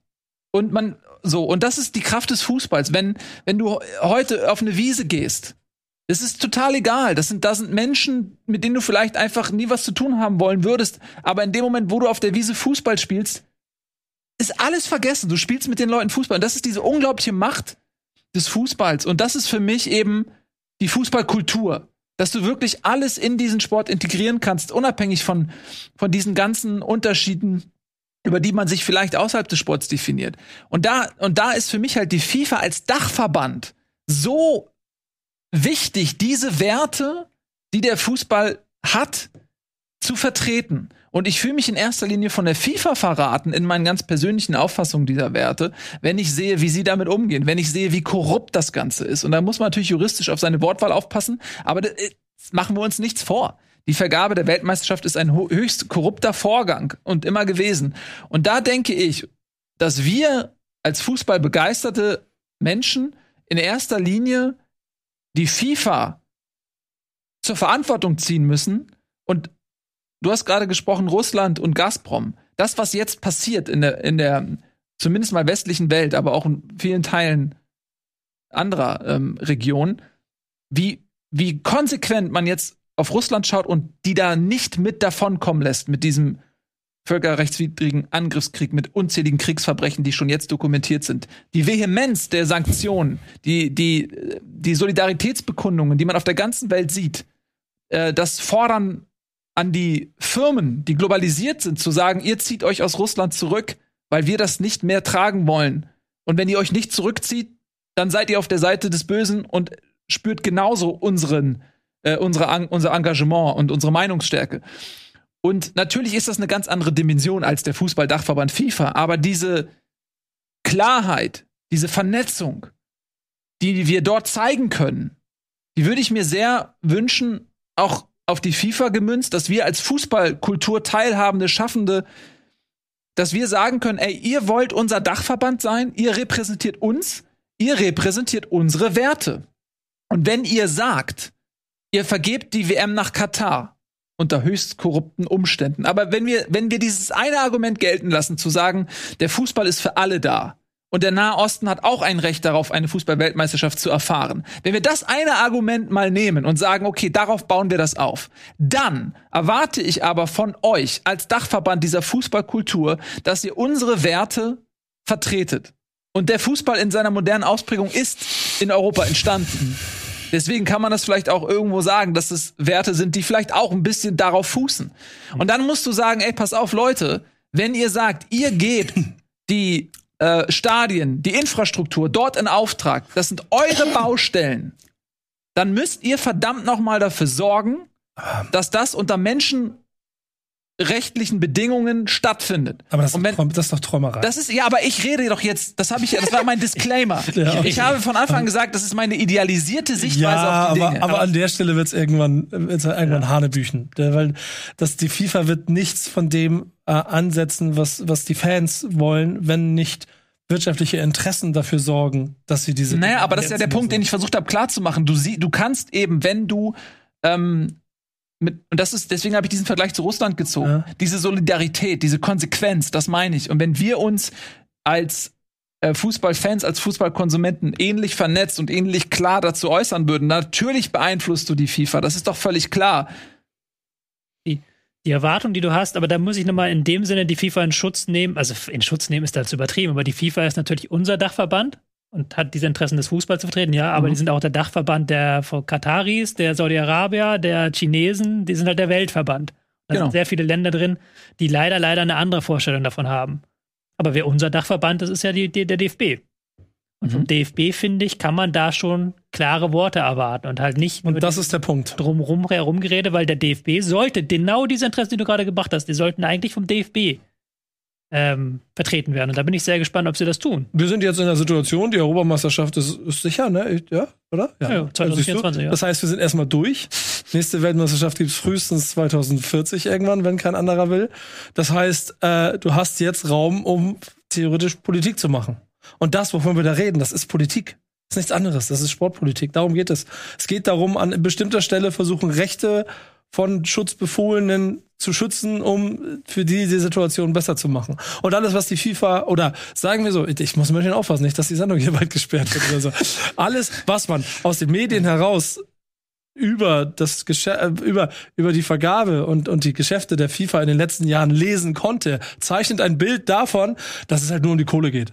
Mhm. Und um nichts anderes und vor allen Dingen um die privaten Interessen von bestimmten Interessenvertretern. Wenn die Kollegen 22, die, die, die glorreichen 22, wenn die alle schon nicht mehr da sind, mehr brauchst du doch nicht. Das heißt, du brauchst Kontrollgremien. Und dieser Druck, der entsteht ja schon hier und da von außen. Also ich, da bin ich jetzt nicht tief genug drin. Ich lese immer mal wieder Schlagzeilen, wo an der FIFA an der einen und anderen Seite ein bisschen gerüttelt wird. Trotzdem wird der Verband, wie er im Moment dasteht, auch in den nächsten fünf Jahren, glaube ich, sich nicht großartig verändern, was das angeht und findet Schlupflöcher, um genau diesen Traum, den du hast, auf ein Plakat zu schreiben schreiben und zu sagen, wir setzen uns für alle Fußballfans ein und trotzdem dafür sorgen wird, dass der meistbietende das Ganze bekommt.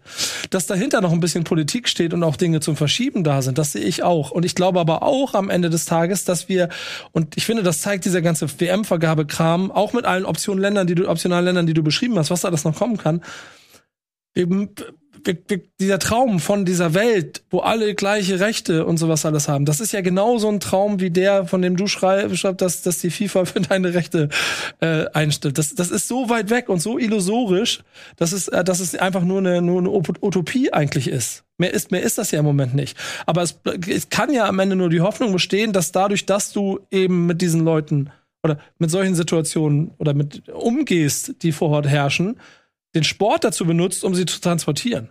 Was die Politik auf der anderen Ebene ja auch macht. Und dort gibt es ja auch, wie jeder Politiker, mit dem du dich unterhältst, er sagt dir, es gibt keine Lösung, wo zwei Parteien ankommen, setzen sich an den Tisch, ja stimmt, du hast recht, wir gehen in deine Richtung. Nein, das sind, das sind Jahre an Diplomatie, die dafür sorgen, dass man irgendwann Konsens in der Mitte trifft und mal einen Schritt vor und einen Schritt zurück geht. Und ich glaube, die Situation rund um Katar zeigt gerade, dass wir im Sport das auch so haben ob wir es nun wollen oder nicht. Und dass Sport viel politischer ist, als wir es wahrscheinlich uns alle äh, irgendwie eingestehen wollen, ehrlicherweise am Ende. Und trotzdem, und das wollte ich vorhin noch mal erwähnen, bin ich genau das gleiche Fußballherz wie du, das in der ersten Sekunde, als es davon gehörte, dass die WM in Katar ist, nicht über die Situation in Katar nachgedacht hat, sondern darüber, hey geil, alle 14 WM-Stadien sind im Umkreis von 100 Kilometer, da kann ich ja mit einem Auto überall hinfahren. So absurd. So. Und dieser Prozess, in dem stecke ich gerade selber, dass ich bis heute noch nicht weiß, ob ich da hingehe oder nicht. Ja, aber der, natürlich, klar, hast du natürlich recht, auf der großen, ganzen Ebene der, des, des Politischen, dass da dann verschiedene Akteure zusammenkommen, verschiedene Weltvorstellungen, verschiedene Wertvorstellungen, auch ökonomische Zwänge hatten wir heute auch schon genug thematisiert. Aber jetzt wieder kommen wir jetzt darauf an, dass wir jetzt wieder auf den Einzelnen runterbrechen. So. Und ich kann halt auch, wie du es gerade gesagt hast, bei mir ist es noch eine andere Situation, wegen beruflich und bla bla bla. Aber ich kann jeden Einzelnen verstehen, der sagt, ich möchte das nicht schauen. So. Wie du zum Beispiel gesagt hast, Winterspiele habe ich nicht geschaut, ich auch nicht, aber ich habe auch kein großes Interesse an Winterspielen. Ähm, kann ich jeden Einzelnen verstehen, der sagt, nee, da ist jetzt eine Grenze für mich erreicht. Es war nicht mal eine große Boykotthaltung, es war einfach ein Gefühl von, ja. nee. Von Desinteresse. Ne, ja, Gleichgültigkeit. Einfach, dieses Gefühl von, wollt ihr mich eigentlich verarschen? Und ich, ich bin näher am Fußball als an, an Skispringen. Deswegen weiß ich nicht, ob dieser Effekt genauso entsteht. Aber ich merke, dass bei Freunden von mir, die haben das mit der Champions League schon seit ein paar Jahren die gucken, die freuen sich darüber, dass der HSV in der zweiten Liga sitzt. Weil sie dann mit dem ganzen Scheiß nicht so viel zu tun haben. Und die sind gelangweilt davon, dass. Ist schon klar, dass Werder Bremen auch in der zweiten Liga ist. Nicht mehr lange. ähm, Im Gegensatz zum HSV. Aber, aber, aber sie, sie, sie beschäftigen sich schon lange nicht mehr mit der Champions League, weil sie genervt davon sind, weil es halt genau das gleiche ist, was wir jetzt für die Cover-WM auf dem Tisch liegen haben. Also auf gut Deutsch, wir sind am Ende so schlau wie am Anfang. Ja, wir sind am Ende so schlau wie am Anfang, aber ich denke, es ist ein Prozess und wir, ich denke, es ist auch völlig legitim, sich diese Zeit zu nehmen. Und ich denke, unterm Strich, wenn wir konstatieren müssen, keiner von uns ist zu einem finalen Fazit gekommen, wie er persönlich damit umgehen möchte. Was wir machen ist, und das ist auch das, was Sebastian gesagt hat, wir beschäftigen uns damit. Mhm. Wir schauen auf Katar ohne die Vergabe der WM ohne dass wir einen Hebel bekommen hätten, der uns emotional ermöglicht, raufzuklettern in dieses schwierige Thema und uns damit auseinanderzusetzen, wären wir gar nicht an dem Punkt, an dem wir jetzt sind. Also das hat diese WM-Vergabe in jedem Fall geschafft, uns dort etwas zu öffnen, uns die Motivation zu geben, uns damit auseinanderzusetzen. Ihr seht, für uns ist es ein Prozess, der heute nicht zu einem Abschluss gekommen ist. Aber ich für mich kann sagen, ich bin noch tiefer im Prozess und es arbeitet in mir und ich werde irgendwann zu einer Entscheidung kommen. Wir haben noch ein paar Monate Zeit. Es ist, glaube ich, auch nicht so, ähm, dass wir uns jetzt diesen Druck machen müssen, zu sagen, ey, ich muss jetzt bis zum ersten, vierten äh, für mich persönlich eine Entscheidung getroffen haben. Ähm, am Ende des Tages wird irgendwann diese Entscheidung bei uns fallen und vielleicht werden wir sie kommunizieren.